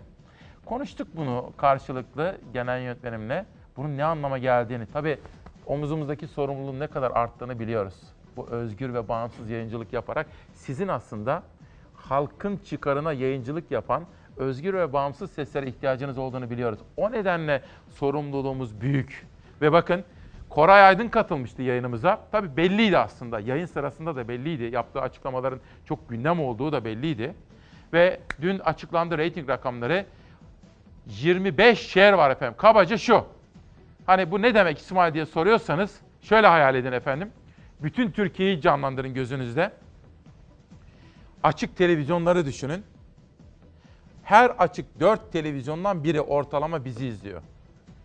Yer yer her açık 3 televizyondan biri bizi izliyor. Şöyle vurduk biz Doğan'la karşılıklı ve sizlere, siz Çalarsat ailesine teşekkür ettik efendim. Geçelim sonraki manşete. İşte bunu özel seçtim. Hürriyet'in sosyal medya hesaplarında görünce arkadaşlarımdan rica ettim. İçinizi ısıtsın. Kahramanmaraş'ta bir kasap kestiği büyükbaş hayvanın etini ihtiyaç sahibi 150 aileye kapı kapı dolaşarak kendisi dağıttı. Bu da Kahramanmaraş'tan Türkiye'ye tam da bugün 13 Mayıs'tan 14'üne geçerken bir manşet olsun efendim.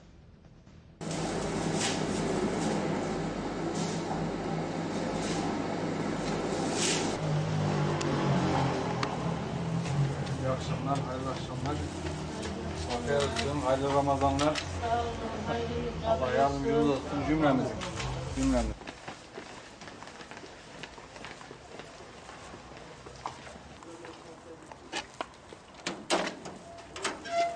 Selamünaleyküm. Hayırlı Ramazanlar. Sağ olun. Sizlerin de hayırlı Ramazanlar. Bir yardım kampanyası yaptım kendimizce. Ee, şu şekilde, kendi hayvanımız vardı bir tane.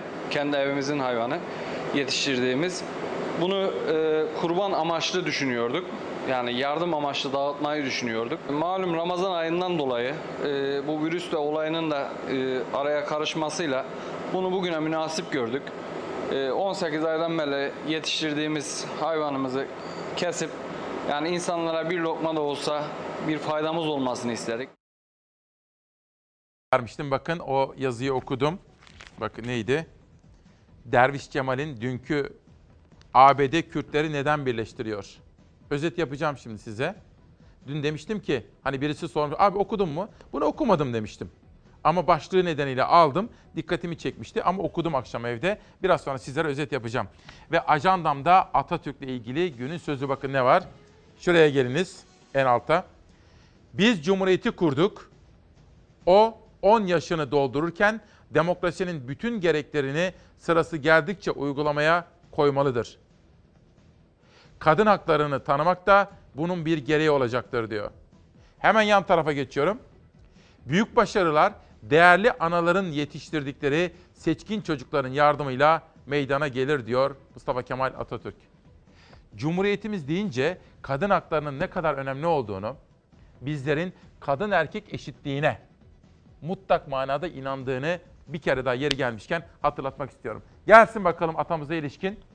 Tam da bugün hatta bir klibimiz var. Klip hazır mı arkadaşlar? Hazır mı? Bir karar verin. Değil. Peki. Milletimiz çok büyük acılar, mağlubiyetler, facialar görmüştür.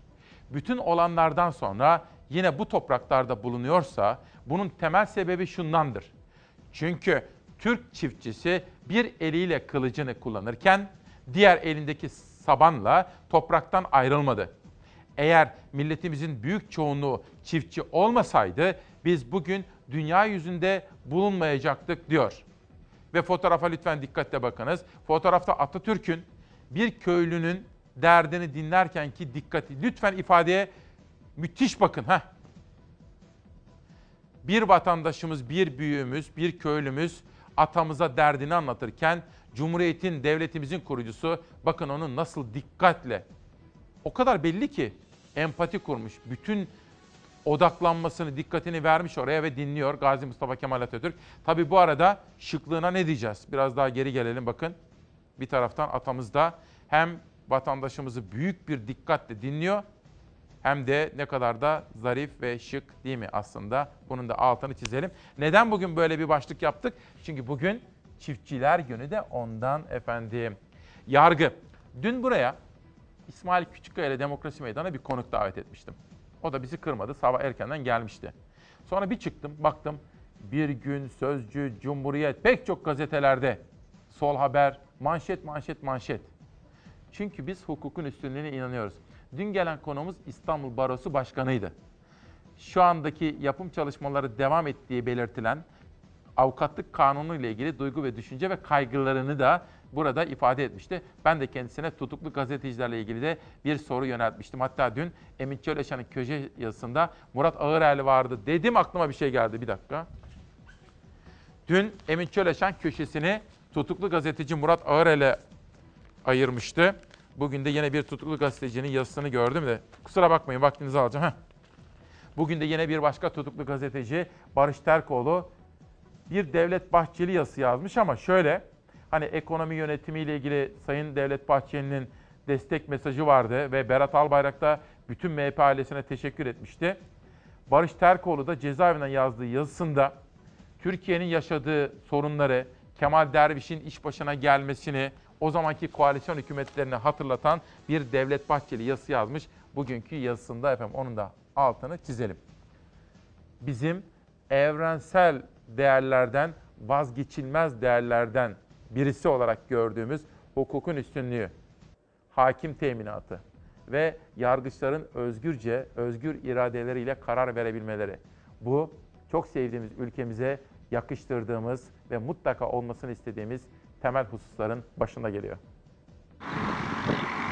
Yeni normalleşmede dört koldan çalışmalarımızı planlıyoruz. Bayramdan sonra tedricen tüm bu uygulamalar yumuşatılacaktır planlamalarımız hazırdır. Adliyeler, cezaevleri, noterlikler, Adalet Bakanlığı'na bağlı kurumlarda normalleşme takvimi hazırlığı sürüyor. Bayramdan sonra aşama aşama normale ama yeni normale dönüş planlanıyor. Adliyelerde de yeni normalleşmeyi sağlık saat içerisinde yapmayı hep birlikte planlıyoruz. Koronavirüsle mücadelede virüsün bulaşmasını önlemek için bir dizi tedbirler alındı. O tedbirlerin bir adresi de yargıdaydı. Acil olmayan duruşmalar ertelendi, yargısal süreçler durduruldu. Cezaevleri için özel tedbirler alındı. İçinde bulunduğumuz süreçte yargısal süreler durduruldu, duruşmalar ertelendi, dosyalar bekledi. Salgının kontrol altına alınmaya başlamasıyla Adalet Bakanlığı'na bağlı kurumlar içinde normalleşme takvimi hazırlanmaya başlandı. Bakan Abdülhamit Gül takvim netleşince kamuoyuna duyuracağız dedi. Adliyeler, ceza infaz kurumları, noterlikler ve bakanlık bağlı kurumları için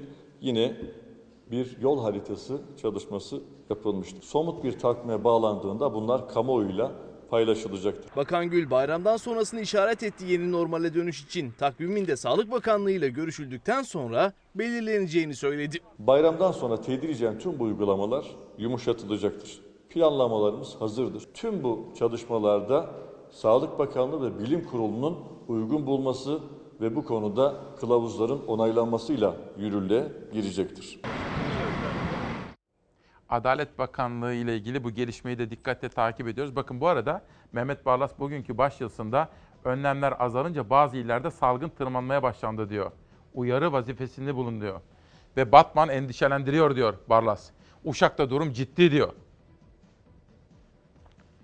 Ve bu işin şakası yok. Bakın çünkü Nusaybin raporu. Çin'de ikinci dalga korkusu. Mehmet Barlas tabii deneyimli bir insan. Dün dedim ya size Uşak valisiyle de konuştum. İsmail Bey dedi tedirgin olmaya başladık. Hemen dedi raporları hazırladım ve bakanımıza aktardım dedi. Bu arada bütün berber ve kuaförler de test yaptırmış. Pozitif çıkanları da karantinaya aldırmış. Ne önerdiniz dedim. Sayın Bakanımıza önerdik ki raporları sunduk. Daha sıkı tedbirler almalıyız Uşak'ta kontrol altına almak için. O da Sayın Cumhurbaşkanımıza iletip gereken düzenlemeler yaptıracak dedi. Uşak valisinden de bu gelişmeyi aktarayım. Ve dün sizlere söz verdim bu gelişme ABD Kürtleri neden birleştiriyor? Bayram değil, seyran değil. ABD ve Fransa Suriye Kürtlerini birleştirmek için yoğun bir mesai içinde. Bu girişim sonrasında Kürt partileri yakında kongreye gidecek. AKP, ABD ile temas halinde MHP'den ansızın gelen 3 hilal iktidarı çıkışı bu temasta bir uyarı niteliğinde. Derviş Cemal'in yazısına şöyle bir bakalım efendim. Ne diyor? Anlamamız gerekiyor. Bakın. Suriye'de ciddi bir hareketlilik var. Radikal İslamcılar Hama ve benzeri yerlerde yeniden hareketleniyorlar. Şuraya geliyorum. Nedir bu gelişme? Bir süreden beri Fırat'ın doğusuna yerleşen ABD, Suriye Kürtlerini birleştirmek için yoğun bir mesai içerisinde. Peki nedir? Bu uzun yazıyı şöyle özetleyeyim size. Amerika ve Fransa bölgede kendi çıkarlarını korumak ve etkinliklerini artırmak için Suriye'ye geldiler ve Suriye'deki dağınık pa- parçalar halinde olan Kürtleri birleştirmeye çalışıyorlar. Neden? Çünkü Suriye'de iç savaş bitmek üzere. Esad kazandı. Ve yeni bir anayasa, Birleşmiş Milletler'in gözetiminde yeni bir anayasa geliyor. Yeni bir yönetim olacak orada. Yani yeni bir tarz, yeni bir reform paketleri de geliyor. İşte bu masada meydana gelen gelişmelerde Kürtleri bir araya getirebilirsek diyor Amerika ile Fransa, Kürtler de etkin olabilir. Irak benzeri bir yapı kurmak istiyorlar. Bütün mesele bu. Bunun Türkiye'deki iç siyasi hesaplara ve gelişmelere dönük de bazı manipülatif veya spekülatif sayılabilecek değerlendirmeleri de var. Ama onları ben şu anda burada aktarmıyorum. Başka bir gün belki aktarabiliriz. Posta gazetesi dünya 4 saatliğine güzelleşti manşetiyle çıkmış bu sabah. Tabii bir tarafıyla cıvıl cıvıldı. Bir tarafıyla da bizleri kaygılandırdı. Acaba dedim ben de acaba çocuklarımızı koruyabildik mi? Onlar bir taraftan güneş ışınlarıyla, oyunlarla, parklardaki yeşilliklerle, çimenlerle buluşabilsinler. Bakın ne kadar güzel fotoğraflar. Posta gazetesi editörleri böyle fotoğraflarla çıkmışlar bugün okurlarının karşısına. Ama aklımdaki soru da şu. Acaba biz onları koruyabildik mi? Acaba onları koruyarak evlerde haftalardır izole ettiğimiz, dışarı çıkarmadığımız gözümüzün nuru büyüklerimize onlardan mikrop gelmemesi için gereken önlemleri acaba aldık mı? Evdeydim, sıkıldım. Dışarı çıkınca da çok mutlu oldum. Çocuğunuza maske takın. Maskesiz çıkarmayın. Neden takıyoruz biliyor musun? Korona. Her şeyin farkındalar. Tehlikenin de. 40 gündür koronavirüs salgın nedeniyle evlerindeydi çocuklar. Birkaç saatliğine de olsa 14 yaşın altındakiler sonunda dışarı adım attı.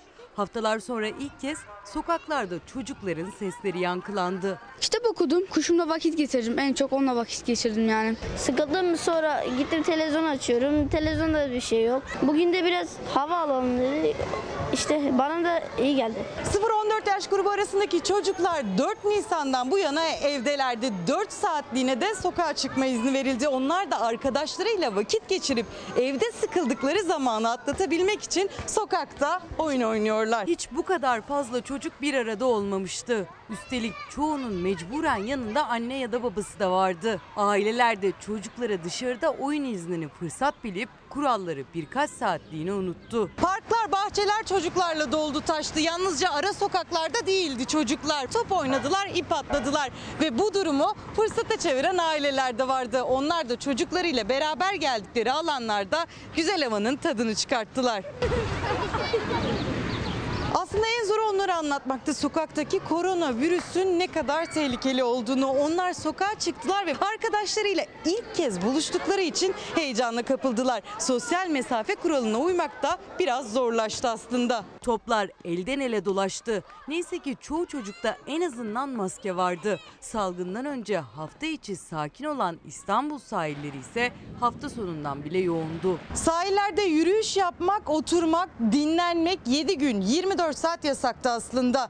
Ama çocuklara verilen 4 saatlik izinle beraber anne ve babalar çocuklarını aldılar ve sahillere geldiler. Salgından öncesinden bile daha kalabalık görüntüler ortaya çıktı. Sosyal mesafenin korunması kolay değildi. Parklarda hijyen 4 saat boyunca nasıl korundu o da belli değil. Ancak yine de belli ki çocuklar büyüklerinden daha da fazla önemsedi tedbirleri. Nelere dikkat etmen gerektiğini biliyor musun? Sarılmamaya, yere düşmemeye. Sevgili çocuklar, sosyal mesafemizi koruyalım. Uyarıyorlar zaten sürekli.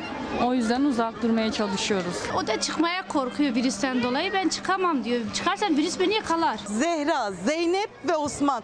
Onlar koronadan korktukları için evden çıkmak istemiyor. Ne yapalım bu iş vardı. Ayrı çıkmadım. Dışarı çıkamadığım için pencereye yemek zorundaydım. Çıkmak istemiyor musun sen? İstiyorum ama önce virüs düşsün sonra Verilen 4 saatlik izinde ailesiyle ekmek parası derdine düşen çocuklar da vardı. Trafikte mendil satanlarda 65 yaş üstünden sonra sokaklar çocuklarında bugün. Cuma günü ise 14-20 yaş arasına izin verilecek. 5 saat, 6 saat olabilirdi. Azıcık daha fazla çocuklar hevesini alabilirdi. Ama 4 saat bence çok az. Hani azıcık burada enerjimizi giderebiliriz. Bu manşeti son dakikada seçtim bu sabah dedim. Yani sordum ekip arkadaşlarıma, danışmanım odur budur önerileri aldım ama en sonda Sağlık Bakanı'ndan aldım açık söyleyeyim. Bakın güneşli günler için. Hoşuma gitti. Nazım Hikmet aklıma geldi ve sizlere söylemiştim ya sabah Hilal bir şey istedi diye. Tabii ki dedim. Çetin Tekin doğru vermiştik. Fakat elimde bir yazı var. Ben bir yazarın başını derde sokmuşum. Yazar da bugün diyor ki bunun müsebbibi sevgili kardeşim İsmail Küçükkaya diyor. Bunu sizlere anlatmam gerekiyor fakat Sabahat Vardar. Günaydın İsmail Bey. Çiftçiler günü kutlu olsun memleketimize diyor. Tabii ki Sabahat Hanım Ecevit'in yanında yıllar yılı çalıştığı için bu kent, köy kent projelerini bilir. Ecevit kafasının, o zihniyetin Atatürk gibi köylüyü, çiftçiyi ne kadar ön plana aldığını, kırsal kalkınmanın ne kadar önemli olduğunu bilir. O nedenle de kutlama yapmak istemiş. Biz de Sabahat Hanım'a da köylünün, çiftçinin önemini bilen herkese de teşekkür ediyoruz. Bu yazarı yani başını derde soktuğum bu yazarı alıntılayarak sizlere anlatacağım ama önce bütün kalbimle diyorum ki güzel günler göreceğiz çocuklar. Güneşli günler göreceğiz. Güzel günler göreceğiz çocuklar. Güneşli günler göreceğiz. Motorları maviliklere süreceğiz çocuklar. Işıklı maviliklere süreceğiz. Açtık mıydı hele bir son vitesi, adidi devir, motorun sesi. Uy çocuklar, kim bilir ne harikuladedir 160 kilometre giderken öpüşmesi.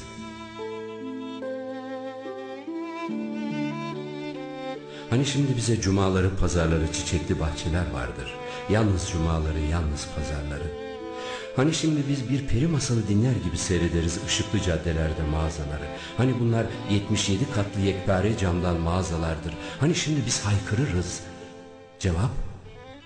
Açılır kara kaplı kitap, zindan.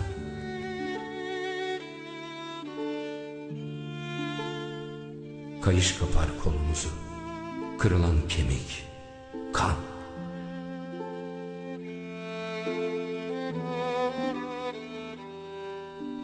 Hani şimdi bizim soframıza haftada bir et gelir ve çocuklarımız işteni ve sapsarı iskelet gelir. Hani şimdi biz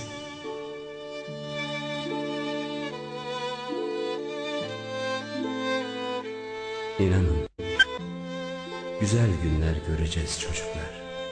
Güneşli günler göreceğiz. Motorları maviliklere süreceğiz çocuklar. Işıklı maviliklere süreceğiz.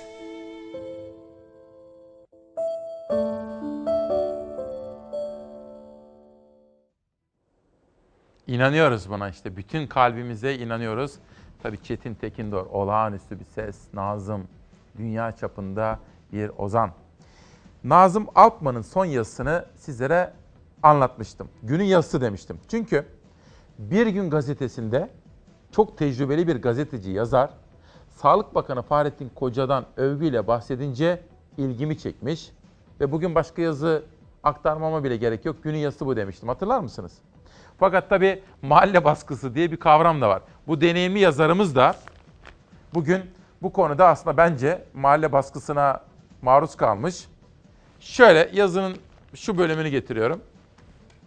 Geçen hafta böylesi bir durum ortaya çıktı. Sağlık Bakanı Fahrettin Koca üzerine yazdığım yazı amacına ulaşamadı. Sol partili doktorlar tepki gösterdiler. Eleştirilerine sevgili Nazım Alpman diye şefkatli bir giriş yaparak Koca'ya yönelik haklı eleştirilerini sıraladılar. Memleketin başına gelmiş en büyük ikinci felaket olan Covid-19 salgını koşullarında sağlık emekçilerinin tepkileri çok haklıydı. Bakanın sadece küfür etmeyen, azarlamayan yönünü öne çıkartarak küfürsüz, hakaretsiz konuşmayanlara dikkat çekmek istemiştim. Çok yakın arkadaşım ve meslektaşım Atilla Özsever de bana bu yazı olmamış diye 5 maddelik bir mektup yazınca tamam dedim. Bu kez olmadı. Ama hepi topu bir yazı. 15 yıldır bir günde yazıyorum. 2300'den fazla yazı yayınladım. Nasıl biri olduğumu bu yazılardan çıkaramayıp son yazıyla 12'den vuranlara da selam olsun. Yazının hak etmediği kadar ilgi çekmesinin esas müsebbibi de Fox TV programcısı İsmail Küçükkaya kardeşimin sabah programında yazımı överek okuması ve yazı üzerinden HDP eş başkanı Mithat Sancar'a soru yöneltmesi olsa gerek. İsmail Küçükkaya'ya da Atilla Özsever gibi teşekkür ediyorum. Tabii çok deneyimli bir yazar, iyi bir gazeteci ve dürüst bir insan. Biliyoruz yıllar yılı takip ettiğimiz bir isim. Fakat şunu söyleyeyim. Nazım abi, mahalle baskısı altında kalmışsınız. Ya bırakın yazın. Yani tabii ki siz de herkesi eleştirebilirsiniz ama Sağlık Bakanı'nı beğeniyorsanız bunu da söyleyebilirsiniz. Kalmayın mahalle. Sol doktorlar diyor, şudur budur. Yani haklı eleştiriler olabilir Sağlık Bakanı ile ilgili. Ama itimat ediyor musunuz? Uygulamalarında. Yani bırakın AK Parti'yi, CHP'yi falan. Hayır, öyle bakmayalım. Bence çok değerli bir yazarı mahalle baskısı altına almışlar. Benim hissiyatım bu yöndedir. Ben de sevgi ve saygılarımı sunuyorum Nazım abimize. O yazısı güzel bir yazıydı. Diyor ve Milliyet'ten Cumhuriyet'e geçiyorum. En son Milliyet'i vermiştim. Cumhuriyet. ABD gözden çıkaramadı Hüseyin Hayatsever'in bir haberi. Kongreye sunulan F-35 raporuna göre Türk şirketleri 2020'ye kadar parça üretecek. S-400 nedeniyle F-35 programından çıkarılan Türkiye'den parça alımının durdurulmasına ilişkin ABD Kongresi'ne kritik bir rapor sunuldu. Alternatif üreticilerin parçaları aynı hızla üretemediği belirtilen rapora göre Türk şirketler 2020'ye kadar F-35 parçası üretecek diyor. Bir sonraki gazeteye geçelim. Bu arada futbol dünyasından bir haberi sizlere anlatacağım. Ama önce bu bir dursun. Dün vermiştik bu haberi. Şimdi tabii basketbol, handbol, voleybol ligler durdu. Tamamlandı. Öyle sayıldı. Futbol ne yapacak? Haziran ortasına başlayacak deniliyor. Fakat Erzurumspor'un bu yaşadığına bakılınca kafam karıştı. Süper Lig, Birinci Lig, İkinci Lig, Üçüncülük ve bölgesel amatör liglerimizi 12, 13 ve 14 Haziran haftasında başlatma kararı aldık. Futbol liglerinin Haziran ortasında başlatılması kararıyla Büyükşehir Belediye Erzurumspor antrenmanlarına başladı. Takımda 4'ü futbolcu 11 kişinin koronavirüs testi pozitif çıktı. Kulüp tesisleri karantinaya alındı.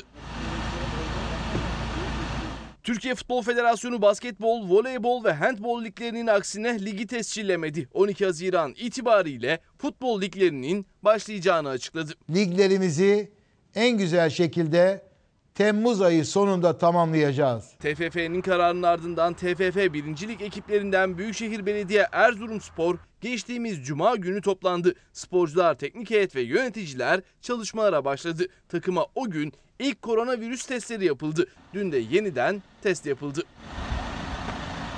Erzurumspor'da yapılan testlerin sonuçları geldi. Kulüpte 4'ü futbolcu 11 kişinin koronavirüs testi pozitif çıktı. Testi pozitif çıkanlar hemen hastanelerde tedavi altına alındı. Erzurumspor'da 11 kişinin koronavirüs testinin pozitif çıkması sonrası kulüp tesisleri dezenfekte edildi. Tesisler 14 gün süreyle kapatılarak karantinaya alındı. Tarsus'tan Derya Şeker bir alkışta şartlarını zorlayarak evde kalan tüm insanlarımıza diyor.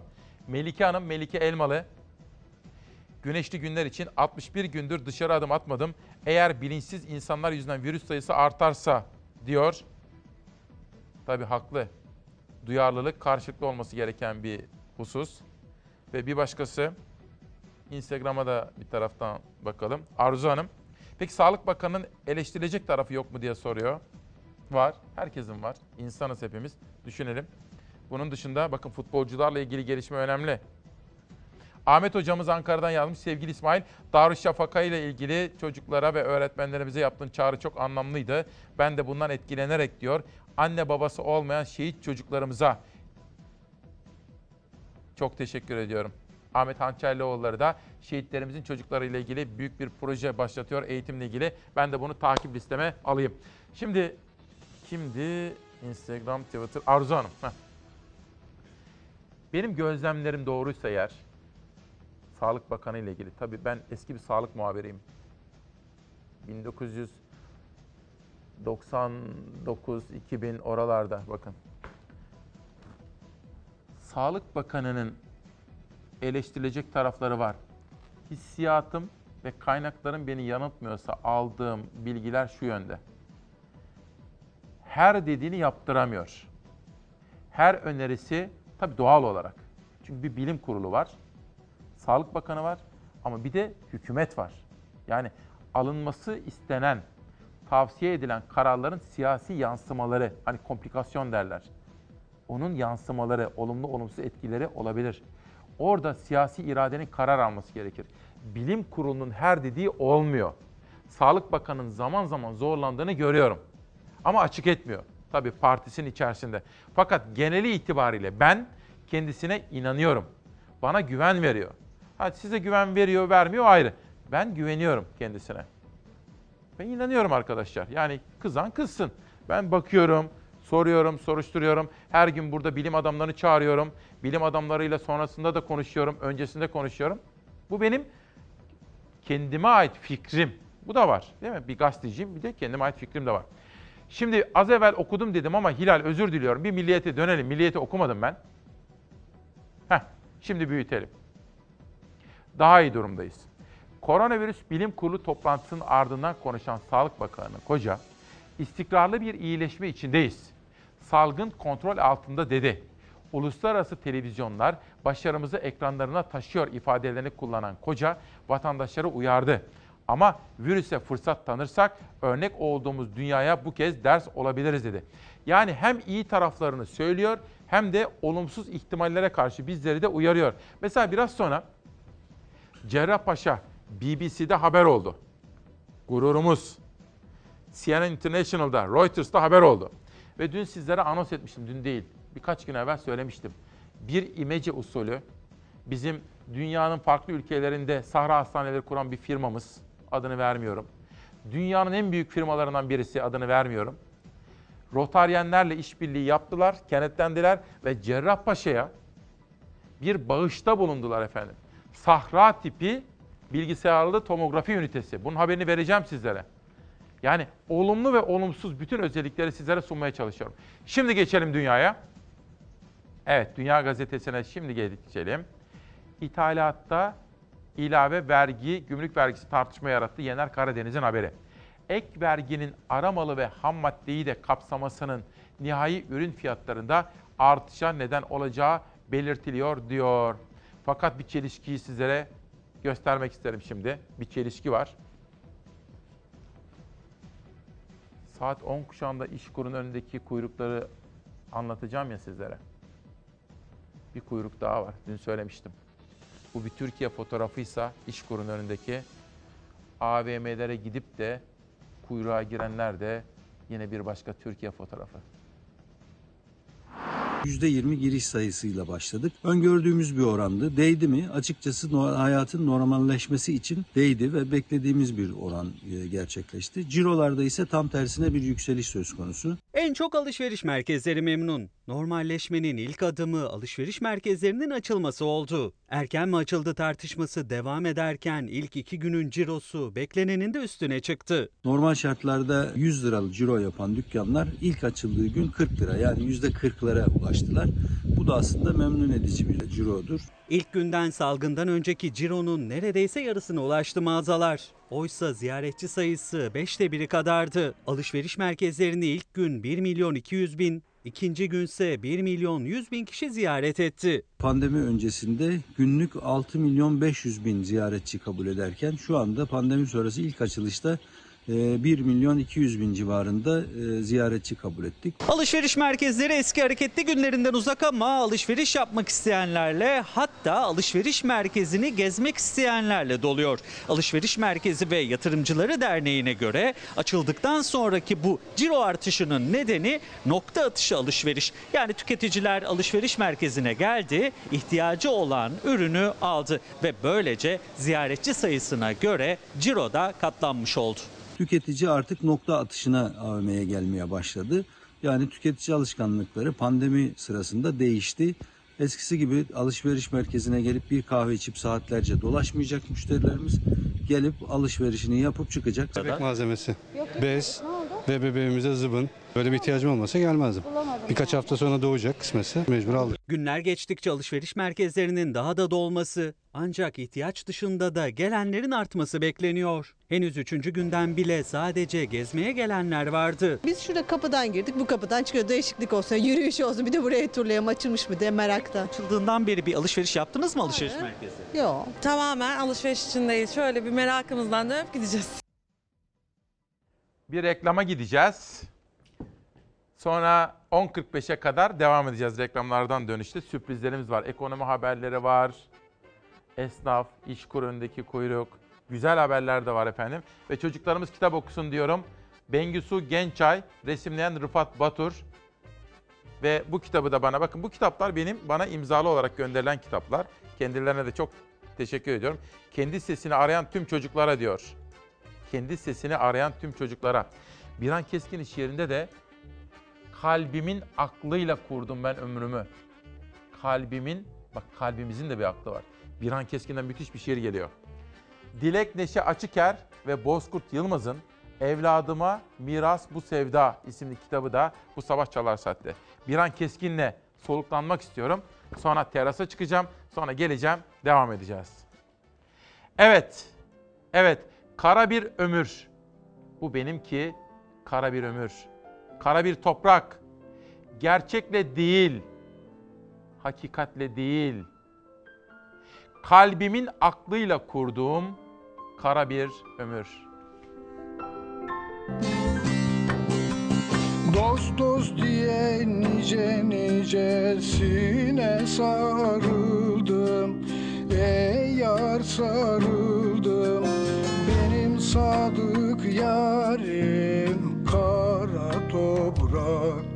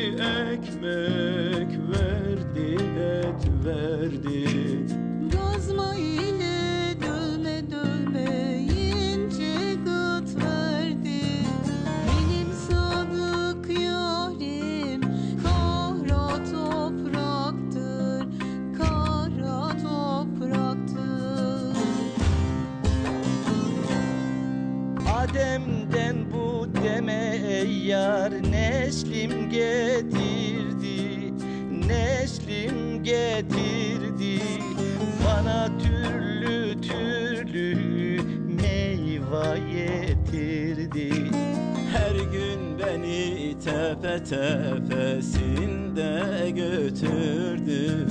Benim sadık yarim kara topraktır Kara topraktır. Her kim ki olursa ey yar bu sıra mazhar bu sıra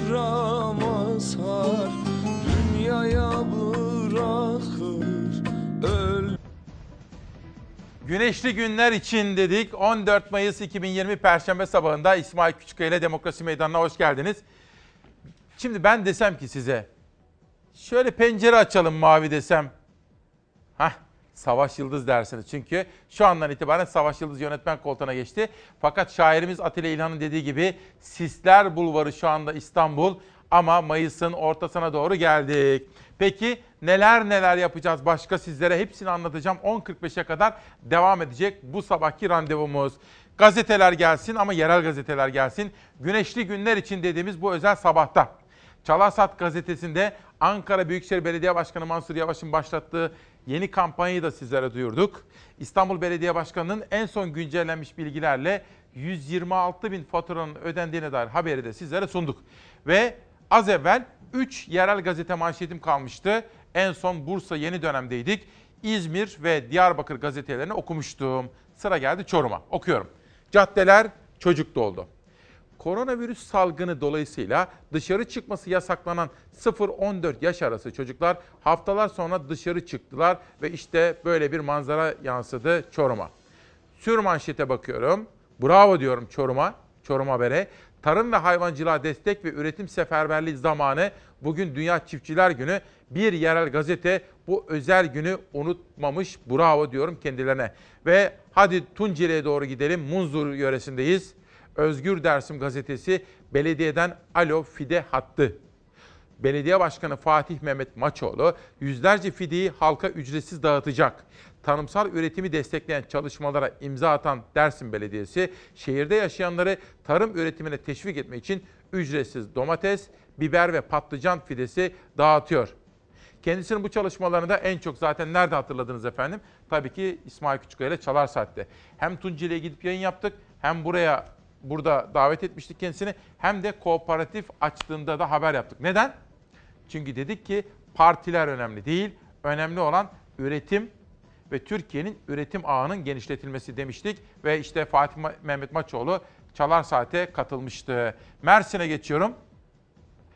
Yola limonlarını döken üreticiler sizden destek beklemiyoruz. Önümüzü açın yeter dediler. Bu dün bizim sizlere haber olarak verdiğimiz bir önemli husustu. Narenciye ile ilgili olarak sizlere aktarmıştım bunu. Akşamına başka insanlarla da konuştum. Mesela bir belediye başkanı, pardon bir milletvekili Cengiz Gökçel o da beni aramıştı ve duyarlılığımız için teşekkür etmişti. Ben de dedim ki üreticiyi korumak bizim en temel özellik ve hassasiyetlerimizin başında gelir. Limon'un başkentindeyiz. Limon'un depoda ne haline geldiğini gör, görüyorsunuz. Az ileri var. 14 Mayıs Dünya Çiftçiler Günü. Uygulanan yanlış tarım politikaları nedeniyle çiftçi canından bezdi. Borçlarından dolayı tarımda ürettiği üründen zarar etmesinden dolayı çiftçilerimiz tarımdan koptu. Bu bir milli servet. Bin bir emekle, bin bir masrafla yetişiyor. Evet, ülke insanımızın pahalı ürün tüketmesini biz de istemiyoruz. Ama yasaklarla bunun önüne geçemezsiniz. Bugün belki limon üreticisini mağdur edersiniz. Ama 6 ay sonra limon ithal, ithalatçısını ithalatçısına bayram ettirirsiniz. Eğer siz milli üretimi arttırmak, gerçekten kendi çiftçimizi üretimde tutmak istiyorsanız üretilen ürünlerin pazarlamasında sıkıntı yaratarak bunu başaramazsınız. Ancak çiftçilerimiz üretip ihracatçılarımız yurt dışı pazarlarına bu ürünleri satabilirlerse biz çiftçimizi o zaman ekonomik olarak güçlendiririz. Türk türümün tarımını o zaman ayağa kaldırırız. Burada limonların halini görüyorsunuz. İstanbul Büyükşehir Belediyesi, Ankara Büyükşehir Belediyesi, Mersin Büyükşehir Belediyesi ile irtibata geçerek yaşanan bu sıkıntıyı çözme konusunda algı yaratmak ve çiftçilerimizin yanında olabilmek için Mersin'den limon alıp kendi hizmet bölgelerinde vatandaşlara ücretsiz limon dağıttılar. Bunu bu konuya dikkat çekmek için yaptılar. Ama iktidar ve iktidarın yandaşları söylemedi, bırakmadı. Burada belediye başkanlarımızı kamuoyunun önünde eleşti- eleştirdiler. Limon ihracatı yasağının derhal kaldırılması gerekiyor. Bu limonları çürütmeye kimsenin hakkı yok. Limon üreticisini kimsenin mağdur etmeye hakkı yok. Ülkenin milli servetini heba etmeye kimsenin hakkı yok. Cumhurbaşkanına da sesleniyorum. Bakanınıza talimat verin. Derhal ihracat yasağını kaldırın. Yoksa çiftçinin tepkisi çok sert olur. Narenciye ile ilgili haber bu. Yavuz Eser, sevgili İsmail bu zor günlerde belediyelerimizin yapmış olduğu sosyal belediyecilik takdire şayan. Peki soralım senin etiketinle. Güneşli günler için işsizler ve çiftçiler ne yapacak diye soruyor Yavuz Eser. Bugün gazeteleri okurken hani Mehmet Barlas'tan da bahsetmiştim. Bir başka röportaj dikkatimi çekti. Tarımda uzun vadeli planlar yapamıyoruz. Bu da Bir Gün gazetesinde okudum. Boğaziçi Üniversitesi Ekonomi Bölümü öğretim üyesi Profesör Doktor Gökhan Özertan, Türkiye'de tarımsal üretim maliyetleri çok yüksek. Üretici fiyatına da baksanız, tüketici fiyatına da baksanız dünyanın ilk 5 ülkesindeyiz diyor.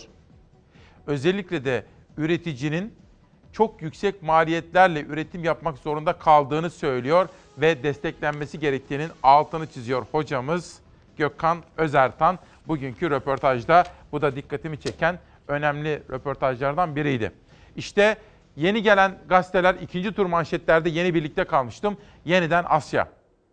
Dışişleri Bakanı Çavuşoğlu ekonominin merkezi Asya oluyorsa, dijitalleşmenin merkezi Asya oluyorsa o zaman bütüncül bir yaklaşımla buradaki mevcudiyetimizi artırmamız lazım. Yeni bir enerji katmamız lazım dedi. Türk dış politikası konusunda bu sözleriyle Yeni Birlik gazetesinde manşette.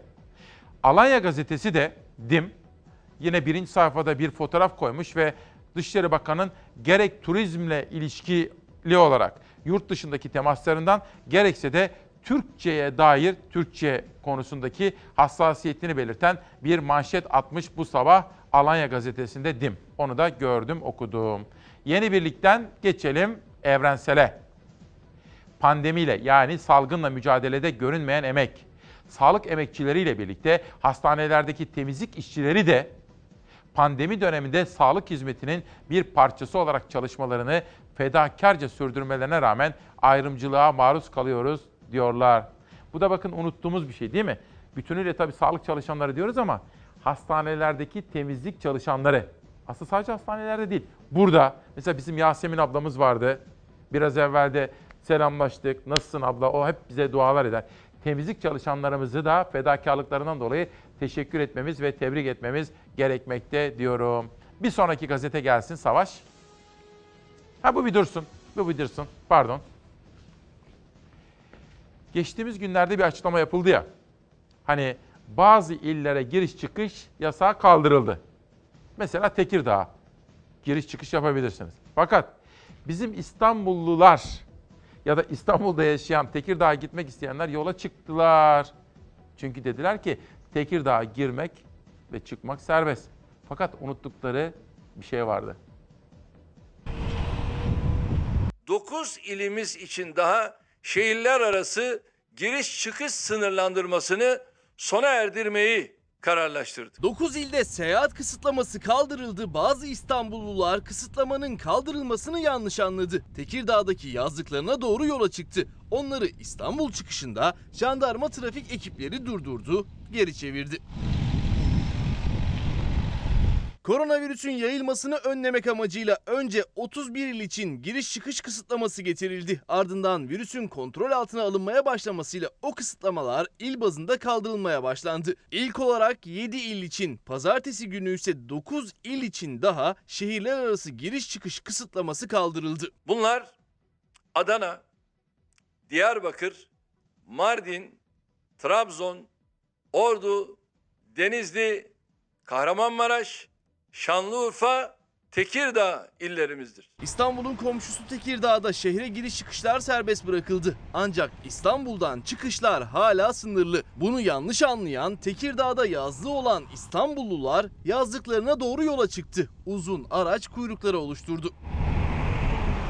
Çıkış kısıtlamasının farkında olmayanları jandarma trafik ekipleri mega kentin çıkışında durdurdu. İstanbul'dan çıkamayacaklarını anlattı. Sürücülere geri dönmeleri yönünde uyarı yaptı. Tekirdağ için kısıtlamanın kalkmasını yanlış anlayan İstanbullular mecburen geri döndü. Valilik ve kaymakamlıklardan seyahat izin belgesi olanlarınsa geçişlerine izin verildi.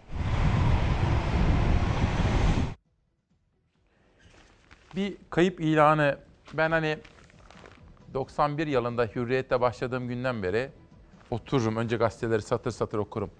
İyi bir gazeteci olmanın en önemli özelliklerinden biri nedir biliyor musunuz efendim? Gazete okur olmak. Satır satır. Bunu öğrendik biz. İstanbul yolunda Hürriyet'in matbaasında. Ölüm ilanlarına kadar okuruz. Bu detayı sizlere anlatacağım ama önce bu ölüm ilanı nerede işte Sözcü gazetesindeymiş. Hürriyet, Sabah, işte adı ne olursa olsun Sözcü. Bugün de Sözcü'de yakalamışım. Bir gün gazetesinde bir haber dikkatimi çekti. İmmünoterapi tedavisi karşılansın. Kardelen Tatar'ın haberi. Üç kez kansere yakalanan ve yenen, şimdilerde immünoterapi tedavisi için elindeki tüm maddi imkanları tüketen Deniz Okçu, bu tedaviyle iyileşebilecek binlerce hasta var.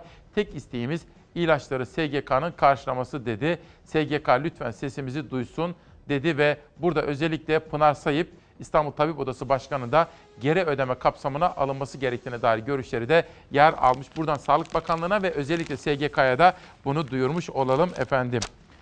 Dünyadaki gelişmelere de dikkate bakmamız gerekiyor. Sırada Beyza Gözeyik tarafından hazırlanan Amerika'daki gelişmeler.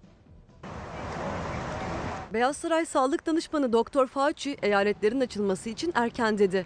Valilerle bir araya gelen Trump doktorun bu görüşüne karşı çıktı. Valilere okulların da açılması için çağrıda bulundu. Amerika Başkanı Temsilciler Meclisi'nin sunduğu 3 trilyon dolarlık teşvik paketine de sıcak bakmadı. Amerika'da vaka sayıları düşme eğilimi gösterirken tekrar hızla yükselmeye başladı. Virüse bağlı can kayıpları 85 bini aştı. Bugüne kadar 1,5 milyondan fazla kişi hastalığı yenmeye başardı. Salgın demokratlarla cumhuriyetçileri karşı karşıya getirmeye devam ediyor. Demokratların ihtiyaç olarak gösterdikleri 3 trilyon dolarlık yardım paketine cumhuriyetçiler gerek yok diyor. Temsilciler Meclisi Başkanı Nancy Pelosi'nin açıkladığı 3 trilyon dolarlık teşvik paketi için Trump onaylamayacağım dedi. Beyaz Saray'da eyalet valileriyle bir araya gelen Amerika Başkanı hızla yayılan salgına rağmen okulları açın çağrısında bulundu. And I think they should open their schools. Trump, Beyaz Saray Sağlık Danışmanı Doktor Fauci ile görüş ayrılığı yaşamaya devam ediyor. Doktor Fauci valilere çağrı yaptı. Eyaletleri açmak için henüz erken olduğunu söyledi. Virüsün tehlikeli olduğunu ve uzun süre kalacağını da ekledi. Eyaletlerin ekonomisini açmakta ısrarcı olan Trump, doktorun bu çağrıları için çok şaşırdım dedi. I was surprised by his answer actually. Uh, Doktorun açıklamalarına çok şaşırdım. Okullar söz konusuysa bu benim için kabul edilebilir bir çağrı değil. Bu çağrı sadece tehlikeli yaş sınırında olan veya kronik rahatsızlığı olan öğretmenler için geçerli olabilir. Ancak çocuklar için büyük bir risk oluşturmuyor. İstatistiklere bakarsanız bunu görürsünüz. Sözcüsünde koronavirüs tespit edilen başkan yardımcısı Mike Pence karantinada. Hemen hemen her toplantıda kendisine eşlik eden Pence için Trump onu özledim dedi. Sürekli telefonla konuştuklarını belirtti. Covid-19 testi negatif çıkan Pence'in sağlık durumunun iyi olduğunu açıkladı. Bu gazete ilanı bana hayatı da düşündürdü. Hani çok uzun yıllar birlikte olan hani bir yastıkta geçirmişler ömürlerini derim ya. Uzun yıllar birlikte olanlardan birisi öte dünyaya göçünce bu yalan dünyadan bu yalan dünyada kalan için çok zor günler başlar. Ben o nedenle işte geçtiğimiz günlerde Saffet Çebi amcamızdan bahsetmiştim hatırlar mısınız? Eşini kaybetmişti Sariye annemizi 65 yıl sonra. Ona onunla sohbet etmiştim. Semra Çelik mesela Yücel amcamızı kaybetti. Uzun yılların mücadelelerinden sonra. Şimdi onların yanında olmak önemli. Bakın bir ilan okudum bu sabah. Şurası. Mariana Oka'nın Kore'ye gitmek üzereyken tanıştığı 67 yıllık mükemmel eşi. Bakın haber burada. Bir gün bir genç kadın Mariana Okan Kore'ye gitmek üzere ve tam o sırada tanışıyor 67 yıl önce. Sonra aile fertleri ve demek ki Kore gazisi Nurettin Erol Okan hayatını kaybetmiş. Dün akşam eşinin elini tutarak huzurla hakkın rahmetine kavuşmuştur. Eşinin elini tutarak. Cenazesi bugün 14.05 öğlen namazından sonra Ayaz Ağa mezarlığında defnedilecektir. Ruhu şad, mekanı cennet olsun. Ama biliyorsunuz zor zamanlardayız. Covid-19 nedeniyle cenaze törenine ve cenaze yakınlarına izin verilmemektedir. Dualarınızı esirgemeyin diyor. Ben bu ilanı da okuyunca sabah haberleri okuduktan sonra böyle uzun uzun işte düşündüm. Hayat, hayat arkadaşlığı, yitip giden, dünyanın yalanlığı, yalan dünya. İşte ve burada bu yalan dünya, dünyaya mana katmak üzere neler yapabiliriz? Bizim kafa yormamız gereken husus işte budur. Ve Pencere gazetesi İçişleri Bakanlığı'ndan İmamoğlu'na 27 soruşturma haberiyle çıkmış bu sabah. İçişleri Bakanlığı İstanbul Büyükşehir Belediye Başkanı İmamoğlu hakkında 27 farklı konuda soruşturma başlatılmasına izin verdi. İmamoğlu'nun görevde olmadığı tarihlerde yapılan bir işlem içinde soruşturma başlatıldığı belirlendi. Bakanlığın görevlendirdiği müfettişin ise 2015 seçimlerinde AK Parti milletvekili adayı olduğu ortaya çıktı. Şimdi çok ilginç bir görüntü. Bakanlık bir müfettiş görevlendiriyor. Düşünün. Görevlendirilen müfettiş 2015 seçimlerinde AK Parti'den milletvekili adayı. AK Parti'den milletvekili adayı olan bir müfettiş şimdi Millet İttifakı'nın belediye başkanı İmamoğlu'nu soruşturacak. Yani bilmiyorum bu soruşturmalarda reddi hakim, reddi müfettiş talebi var mı diye aklıma tamamen mizahi açıdan bir soru geldi. Geçelim Mansur Yavaş'a. Amaç Ankaralı'yı cezalandırmak. Mansur Yavaş tüm verileri paylaştı. Ankara Büyükşehir Belediye Başkanı Mansur Yavaş, Nisan ayında belediyenin gelirlerinin azaldığını, giderlerinin ise arttığını açıkladı. Belediye meclisinde bütçenin %10'una kadar borçlanma talebinin reddedildiğini hatırlatan Yavaş, buradan anlaşılıyor ki meclisteki muhalefetin en büyük amacı Ankaralı'ya yapılan hizmet ve ödemelerin aksaması. Ankaralı'nın cezalandırılmasıdır dedi efendim. Buradan hemen peşinde Selçuk Bayraktar'la ilgili bir haber var. Orada da bir düşüncemi paylaşacağım. Muhalefete bir çift sözüm var ama önce iktidara. Sevgili iktidar, bir dost tavsiyesi ister misiniz? 91'den bu yana aralıksız gazetecilik yapan, sizin iktidarınızda dikkatle, tarafsız bir gözle öteden beri izleyen, sizleri de iyi tanıyan bir gazeteci olarak demem o ki. Bu Millet İttifakı'nın belediye başkanlarını zorlayan, adeta onların elini kolunu bağladığınıza dair ortaya çıkan görüntü, meydana çıkan algı, gerçek veya değil. Sizler bunu en iyi değerlendirecek hususta olan insanlarsınız. O konuda olan insanlarsınız. Bu yanlış. Bu yalnızca o illerdeki vatandaşlara ki AK Parti'ye oy verenler de dahil. Yanlış değil. Bu onlara yanlış. Ama bu aynı zamanda o şehirlere yanlış. Bu aynı zamanda bakın politik olarak da söylüyorum. Tamamen iyi niyetle. Millet İttifakı'nın belediye başkanlarının hizmet yapmasını kolaylaştırmak sizin de lehinize olur. Aksini yapmak bence politik olarak da sizin ileride bedel ödemenize neden olabilir siyaseten. Çünkü halkımız gelişmeleri dikkatle takip ediyor. Yapmayın efendim, yapmayın. Kenetlenmek, yani ayrışmak yerine kenetlenmek durumundayız. Çünkü karşı karşıya kaldığımız tehlikenin boyutu çok büyük. İhtiyaç duyduğumuz şey nedir biliyor musunuz? Şimdi Cerrahpaşa'ya gidiyoruz. O gururlandığımız Cerrahpaşa işte böylesine bir kenetlenmeyi bizlere gösterdi. Dünyanın pek çok ülkesinde, başta Afrika olmak üzere, Filistin olmak üzere sahra hastaneleri kuran bir Türk firması var. Adı lazım değil. dünya çapında bir başka firmayla işbirliği yaptı. Rotaryenler organize ettiler ve Cerrahpaşa'ya bakın. Sadece bu salgında değil, bu salgında kullanılacak ama dün bir tören vardı. Anadolu Ajansı'nda ve Demirören Haber Ajansı'nda haberleri var görüntülü olarak. Cerrahpaşa Tıp Fakültesi ki gururumuz koronavirüsle mücadelede kullanılacak mobil tomografi cihazı hizmete girdi. Bir Ezgi Gözeger haberi geliyor. Dikkatle izleyelim. Tamam iki kez pozitifliği var çünkü hani takılıp Sanki bir yoğun bakım elemanı gibi sizi içeri alacağız. Onlarla birlikte kaybolacaksınız. Orada herkes kayboluyor çünkü. Kimlik yok. Koronavirüs sürecinde verdikleri mücadeleyle uluslararası basında defalarca yer aldılar. İstanbul Üniversitesi Cerrahpaşa Tıp Fakültesi'nde Sahra tipi bilgisayarlı tomografi ünitesi açıldı. Hastaneye bağışlanan koronavirüs tespitinde kullanılacak tomografi cihazı mücadelede öncü hastaneye güç katacak. Görülmez bir düşmana karşı bir savaş veriliyor. Bu savaşın verilmesi için de bu savaşçıların silaha ihtiyacı var. Bunlar da bu savaştaki silahlarımız. Koronavirüs savaşçılarının yeni ve etkili bir silahı var artık. Cerrahpaşa'ya bağışlanan mobil tomografi cihazı erken tanı ve erken tedaviyi sağlamada önemli bir silah. Çünkü virüs en çok akciğeri etkiliyor ve çoğu hastada pnömoni yani zatürre bulguları görülüyor. Hastanın ciğerlerinin durumu ve virüsü taşıyıp taşımadığı bilgisayarlı tomografi incelemeleriyle de görüntülenebiliyor. Böyle bir tomografi cihazının kurulumu, ile hızlı tanı konulması mümkün olacak. Hocam, ekibi, doktorlar, büyük çaba var. Gerçek söylüyorum. Hemşireler, hasta bakıcılar. Ben üç gün nefes alamıyordum. Şimdi daha rahat, daha şey konuşuyorum.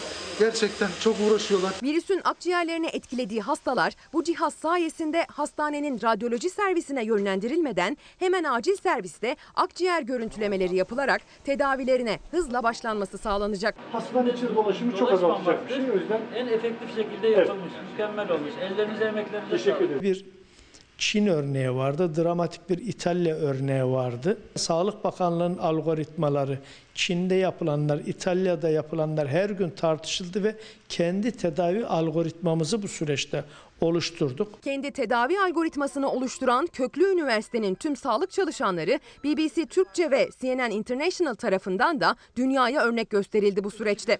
Fakülte daha salgının başında oluşturdukları bilim kuruluyla süreci başarılı şekilde yürüttü. Cerrahpaşa Tıp Fakültemiz bildiğiniz gibi bu pandemi süresince son derece aktif, organize ve öncü pozisyonunu korumuş. Bunu da tüm dünyaya göstermiştir. Mekanik ventilatörlerimize bağlayıp hastaları solunum desteği vermekteyiz.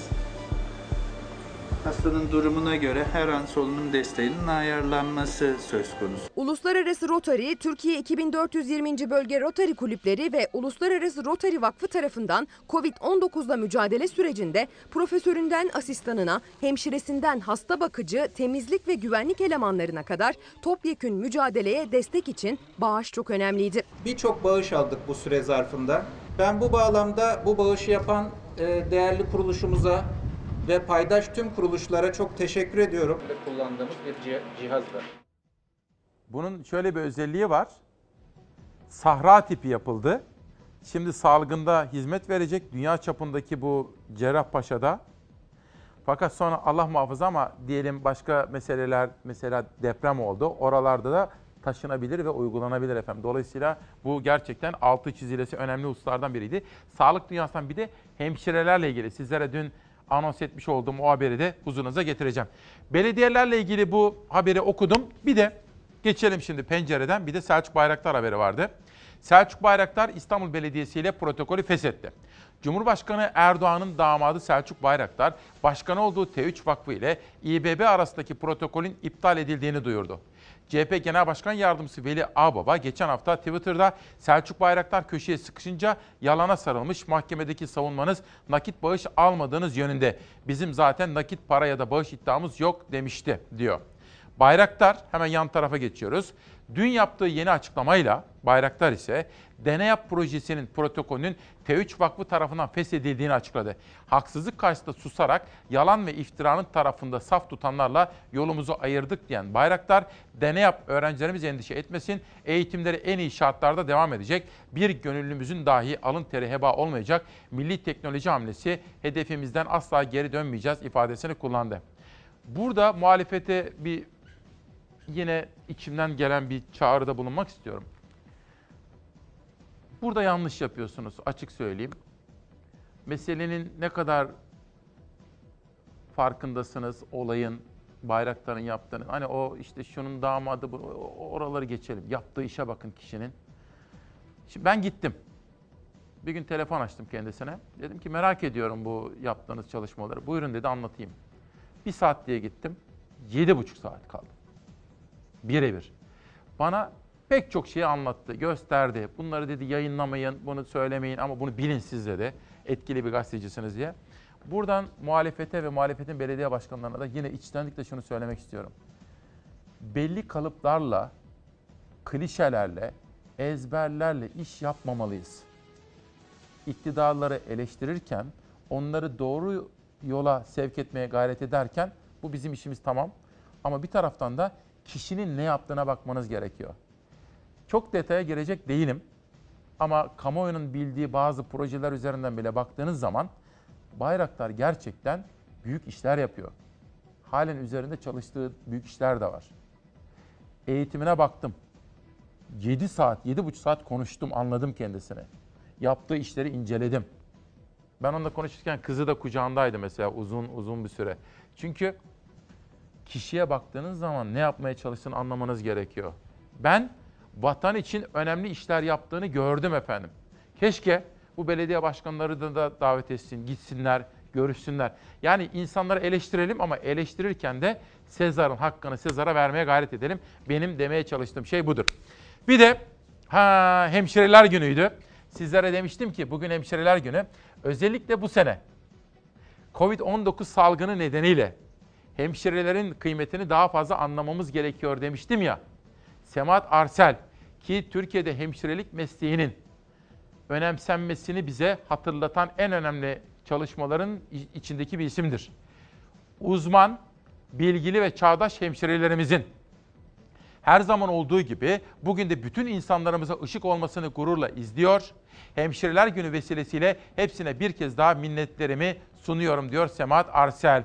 Ve tabii ben maalesef bu yoğun çalışmalar nedeniyle katılamadım ama bir de Hemşireler Günü paneli de vardı efendim. Hemşirelerimizin hakkı ödenemez. Düzenli kullandığınız bir ilaç var mı? 8.1 ateş. Gün geçtikçe iyileşen hasta sayılarımızın artması bu zorlu süreçte en büyük motivasyon kaynağımız oluyor bizim. Onlar sürecin kahramanlarından. Onlar sürecin en fedakarlarından. Bu hafta onların haftası. Covid-19 mücadelesinde sağlık sisteminin omuzlarında yükseldiği hemşireler meslekleriyle ilgili eksiklikleri dile getirdi, yetkililere seslendi. Hemşireler kendileriyle ilgili karar mekanizmalarında yeterince yer alamamaktadırlar. Oluşturulan bilim kurullarında hemşirelerin olmasına, etik kurullarda hemşirelerin olmasına mutlaka bunlara yönelik düzenlemelerin yapılması gerekiyor. Koronavirüs mücadelesinde karar mekanizmalarında temsilcilerinin bulunmasını istiyorlar. Meslekleriyle ilgili alınan kararlarda söz sahibi olmayı talep ediyorlar. Koç Üniversitesi Hemşirelik Fakültesi Dekanı Profesör Doktor Ayşe Karadağ, Dünya Sağlık Örgütü'nün 2020 yılını hemşire yılı ilan ettiğini hatırlattı. Hemşirelere daha fazla kaynak ayrılmalı dedi. Sağlık çalışanlarının yarısından fazlasını hemşireler oluşturmaktadır. Ancak böyle olmasına rağmen hemşirelere ayrılan kaynak bu alana ayrılan kaynağın dörtte biri civarındadır. Bu işi yaptığım için çok çok mutluyum. İnsanlara yardım etmenin bin bir türlü yolu var. Ama ben bu yolu seçtim. Öte yandan hemşirelik mesleğinin tüm dünyada yaşadığı cinsiyetçiliği hatırlattı Karadağ. Tüm dünyada Afrika hariç her 10 hemşireden bir tanesi erkektir. Türkiye'de hemşirelerin %84'ü hala kadındır. Ben çocuklarımdan ilk defa bu kadar uzun ayrı kaldım. Hiçbir şey dokunmanın yerini tutmuyor. Onlara sarılmak istiyorsun, kokusunu hissetmek istiyorsun. Sizin bana böyle doya doya öpeceğiniz o güzel günleri Rabbim inşallah kavuştursun. Türkiye'de hemşirelik mesleğinin profesyonel gelişimine çok önemli katkılar sağlamış Vehbi Koç Vakfı Hemşirelik Fonu ve Koç Üniversitesi Hemşirelik Yüksekokulu'nun kurucusu Semahat Ahmet Arsel de hemşireler haftasını kutladı. Koronavirüs salgınını yaşadığımız bu tatsız günlerde hala mutlu ve sağlıklı gelecek hayalleri kurabiliyorsak bu hemşirelerin sayesindedir. Hemşireler mesleklerine armağan edilen haftada hemşire yılı ilan edilen ve Covid-19 mücadelesinin damga vurduğu 2020 yılında daha fazla istihdam, kendilerine daha fazla kaynak ayrılmasını talep ediyor. Hemşireler için istihdam alanları yaratması gerekmektedir. Yani hiçbir ülke aslında hemşirelerin işsiz kalabileceği bir lükse sahip değildir. Hemşirelerimiz. Levent Can Dilek, İsmail Bey diyor her sabah severek beğenerek izliyoruz. Selçuk Bayraktar Bey ile çalışmalarından dolayı ben de teşekkür etmek isterim. Fakat Türk malı bir şey soruyor, teknik bir şey ama bilmiyorum onu araştıralım diyorum. Çorum Milletvekilimiz Lütfiye İlksen Ceritoğlu Kurt. O da diyor ki İsmail Bey bugün de bizim günümüz diyor. 14 Mayıs Eczacılık Günümüz kutlu olsun diyor. Bugün bilimsel eczacılığın 181. yılı efendim. Bütün eczacılarımızı da kutluyoruz bu sabah. Yeni çıkan kitaplara bakalım. Yazan ve çizen Ayşen Baloğlu, Şirin Şekerpare isimli kitabıyla Çalar Saat'te ve Doktor Sefer Darıcı'nın Şeytanın Al dediği isimli kitapta bu sabah Çalar Saat'te. Ulaştırma Bakanlığı devreye girdi. Son günlerde sizlere aktarmaya gayret ediyorduk. Otobüs fiyatlarında muazzam artışlar, hatta yer yer kara borsa gibi olmaya başlamıştı. Bir düzenleme geldi. Yolculuk nereye efendim? Samsun'a. iki kişi 300 lira verdim. Fiyatlar uçuk. 60 lira geldim ben Ankara'ya. 150 liraya 3 katı. Düşün yani böyle. 200 lira diyen oldu, 300 lira diyen oldu. Fırsatçılık hepsi. Koronavirüs öncesine göre otobüs bileti fiyatları bazı firmalarda 2-3 katına çıktı. Fahiş fiyatların önüne geçmek için hükümet tavan fiyat uygulamasını devreye soktu. Mesafelere göre fiyat belirlendi. 70 lira olan para 200 lira çok fahiş bir rakam yani. Malatya'ya yolculuk yapacaktım. Çocukla benden bakın 700. Uçakla gitsem bu kadar gitmezdim yani. Seyahat kısıtlamaları sonrası yolcu sayısı azaldı. Otobüs firmalarının işleri büyük oranda durdu. Ancak bazıları seyahat etmek isteyenlerin ya da seyahat etmek zorunda olanların cebini yakacak fiyat tarifeleri belirledi. İstanbul'dan Ankara 500 lira para istemişler. Vatandaşın mağdur olmaması için Ulaştırma ve Altyapı Bakanlığı çalışma hazırladı. Artan maliyetler ve mesafeler göz önüne alınarak tavan fiyat belirlendi. İstanbul'a gidiyorum canım. 140 liraya aldım. İki katı işte 70'e geldik. 140'a gidiyorsun. Tavan fiyat uygulamasına göre yolculardan 101 ile 115 kilometre arası seyahatlerde en fazla 100 lira, 301 ile 350 kilometre arası en fazla 150 lira, 901 ile 1000 kilometre arası en fazla 250 lira, 2001 kilometre ve üstü mesafelerdense en fazla 500 lira alınabilecek. Tavan fiyat uygulaması 31 Temmuz 2020'ye kadar geçerli olacak. Bu da bir Zafer Söken haberiydi efendim. Sezen Cumhur Önal sağ olsun hiç sektirmez bize. Her gün istisnasız reklam aralarında bile bizimledir. Bakın müthiş fotoğraflar. Hepinizin hoşuna gidecek. Gönüllü işçi Sezen Cumhur'a şükran plaketi diyor. Bakın hemşirelerimizle ilgili fotoğraflarını bana göndermiş. Zaten duyarlıdır. Öteden beri duyarlı bir insandır. Sezen Bey'i de buradan sevgiyle saygıyla selamlıyorum.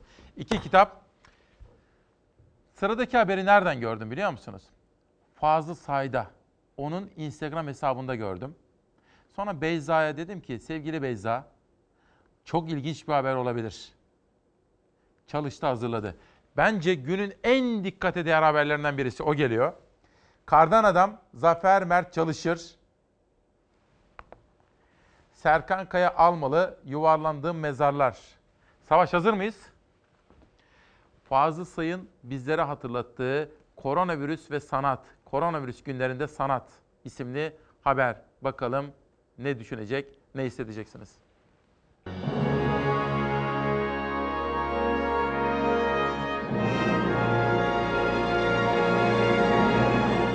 Amsterdam'ın akustiğiyle hayran bırakan ünlü konser salonu Concertgebouw büyük bir trajediyle gündeme geldi. Hollanda basınında yer alan habere göre 8 Mart'ta ünlü salonda gerçekleşen konserde 130 müzisyenden 102'si koronavirüse yakalandı. Virüs 4 müzisyenin hayatını kaybetmesine sebep oldu. Dünya ünlü piyanist Fazıl Say aynı salonda 5 hafta önce konser verdiğini paylaştı.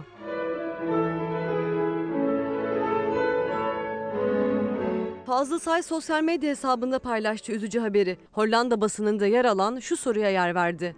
Bu konserin gerçekleşmesi gerekli miydi? Habere göre 130 müzisyenden oluşan orkestrada orkestra şefiyle beraber 102 kişi virüse yakalandı. 4 hayatını kaybetti. O gün salonda olan dinleyicilere de test yapıldı. Dinleyiciler arasında virüse rastlanmadı. Fazıl Say aynı konser salonunda 30 Ocak'ta konser verdiğini hatırlattı. Salonun tamamının dolu olduğu konserinden görüntüler paylaştı.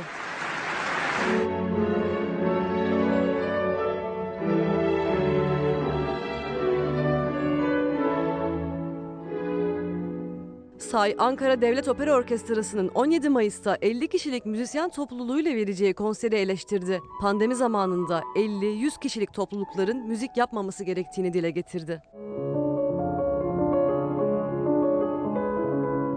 Trajedinin yaşandığı Amsterdam'ın ünlü konser salonu en son bir ay önce Ukraynalı piyanist Anna Federova'yı ağırladı. Konser online olarak yayınlandı.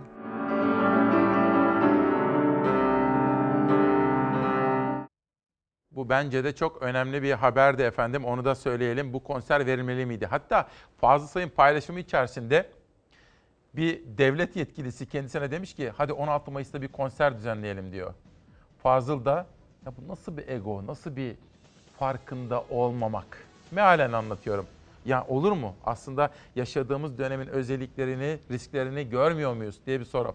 Nurgül Uçar Aktu, Menemen Seyrek Belediye Başkanlığı yapmış bir isimdir.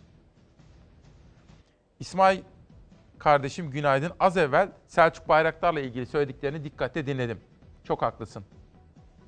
Üretimi, emeği unutup sadece boş konuşulması değer gibi görüldüğü için yıllarca emekler heba edildi. Ben de Bayraktar ve babası ile fabrikalarında çalıştım. Başta siyasiler olmak üzere bunu söyleyen de bir CHP'li bir isim bakın. Demek ki vicdanlı yani işte meseleye bakın her meseleyi böyle kavga, polemik diye ele almamalıyız. Beni eleştirenler de var. Şimdi ama bakın düşüncelerimizi özgürce ifade etmemiz gerekiyor. İktidarları eleştirirken ama eğriye eğri doğruya doğru demesini bilmemiz gerekiyor. Veya muhalefeti. Çünkü bizim görevimiz bu. Biz hiç kimsenin yandaşı değiliz değil mi? Öyle olmamız gerekir. Ve güneşli günler için diyoruz. Bir soru soracağım. Memleketin manzarasını biliyoruz. Özellikle iki haftadır sizlere aktarmaya gayret ediyoruz. İşkur'un önündeki kuyruklar. Sorum şu size evet. Güneşli günler için bu işsiz kardeşlerimizin iş bulması için ne yapmalıyız? Çocuğum işsiz iki kişi yaşıyorum. Ben eşimden boşandım. Yok evim kira. Temizliğe gidiyordum. Gidemiyorum. Kimse almıyor. 61 yaşında ev temizliği yaparak günlük yevmiyeyle hem evini geçindiriyor hem de işsiz oğluna bakıyordu Yasemin Özer. Ama koronavirüs sürecinde temizliğe gidemiyor artık. Evine para getiremiyor. Almıyor kimse evine. E, koronadan dolayı gidemiyorsun yani. 530 lira kiram, 130 da aidatım, bir de yakıtım. O da duruyor 175. Çocuklarım da işsiz. Çok zor, çok. Hayat çok zorlaştı. Anne yok, baba yok. Kira faturalar katlandıkça hayat ağırlaşıyor. İşe ihtiyacı var Yasemin Özer'in ama iş yok. Yok. Yok yani yok. İlkokul mezunu. Düşün üniversite mezunları iş bulamıyor ki. Bizler nereden bulalım?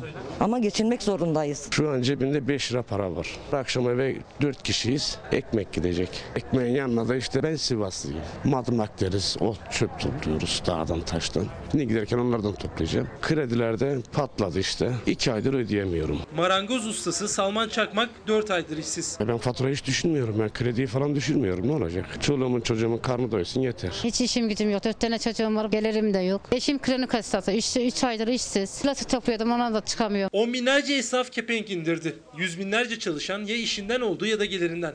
İşsizler ordusuna yeniler eklendi. E, Hastanelerde iş arıyorum ama şu süreçte aranmasına rağmen dönüş olmuyor. 3 aydır kiramı ödeyemiyorum. Alın terimizle ekmeğimizi kazanalım diye uğraşırken bakın bak kaç yaşına gelmişim.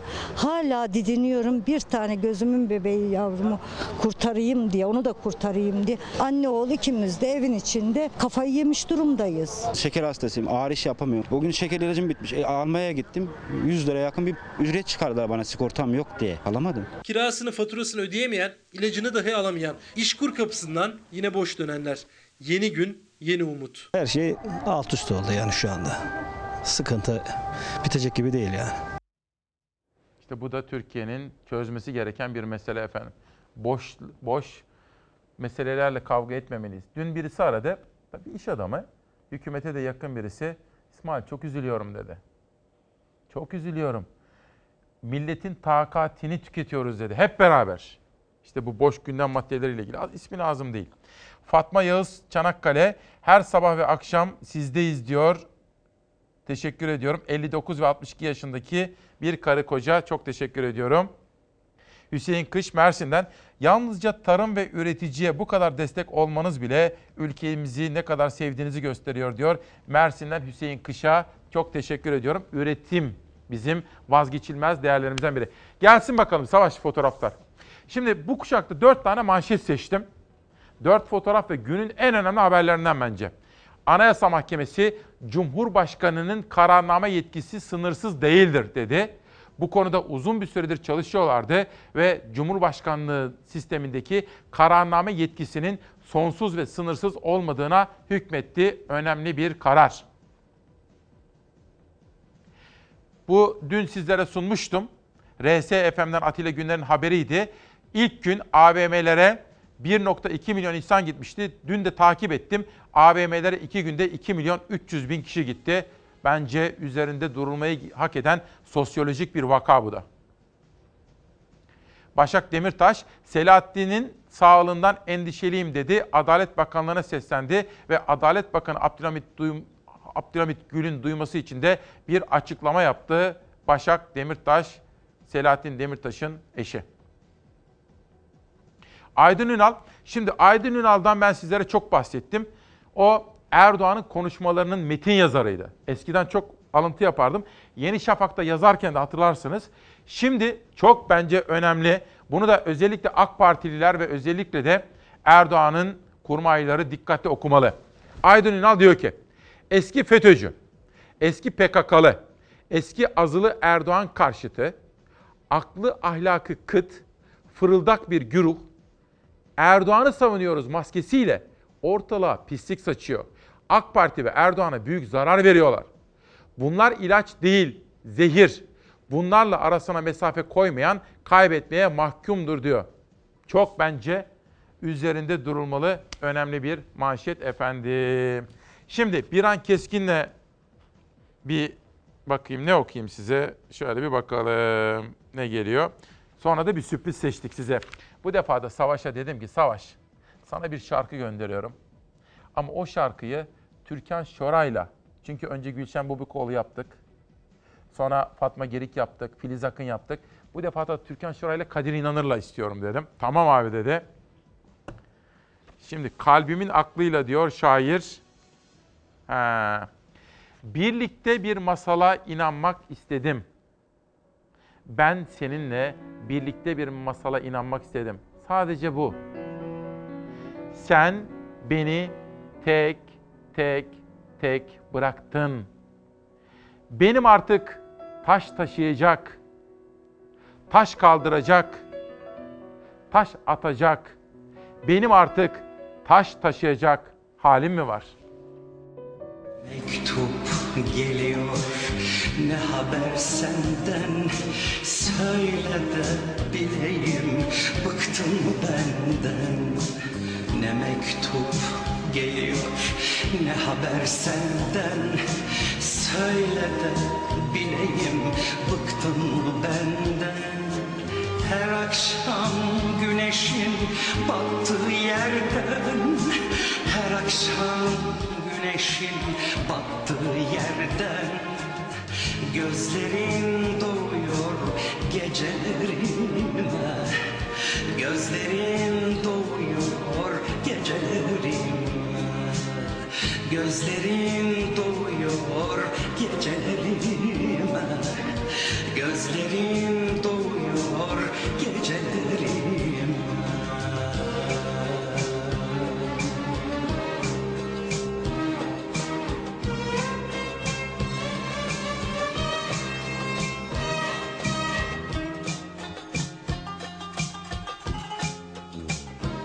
Aşktan kaçılmaz çünkü.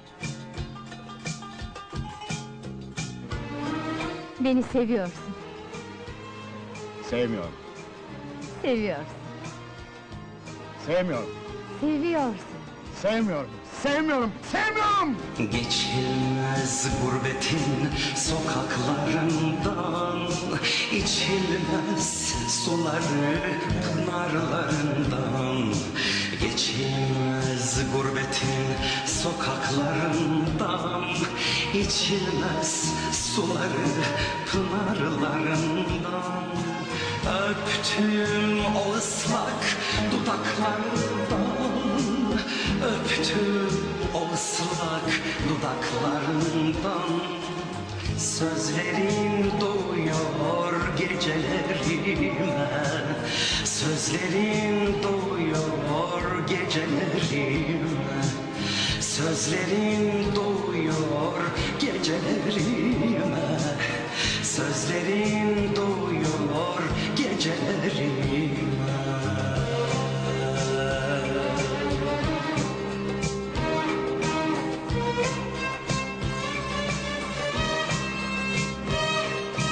Çileli doğmuşum zaten ezelden Hasrete alıştım ne gelir elden Çileli doğmuşum zaten ezelden Hasrete alıştım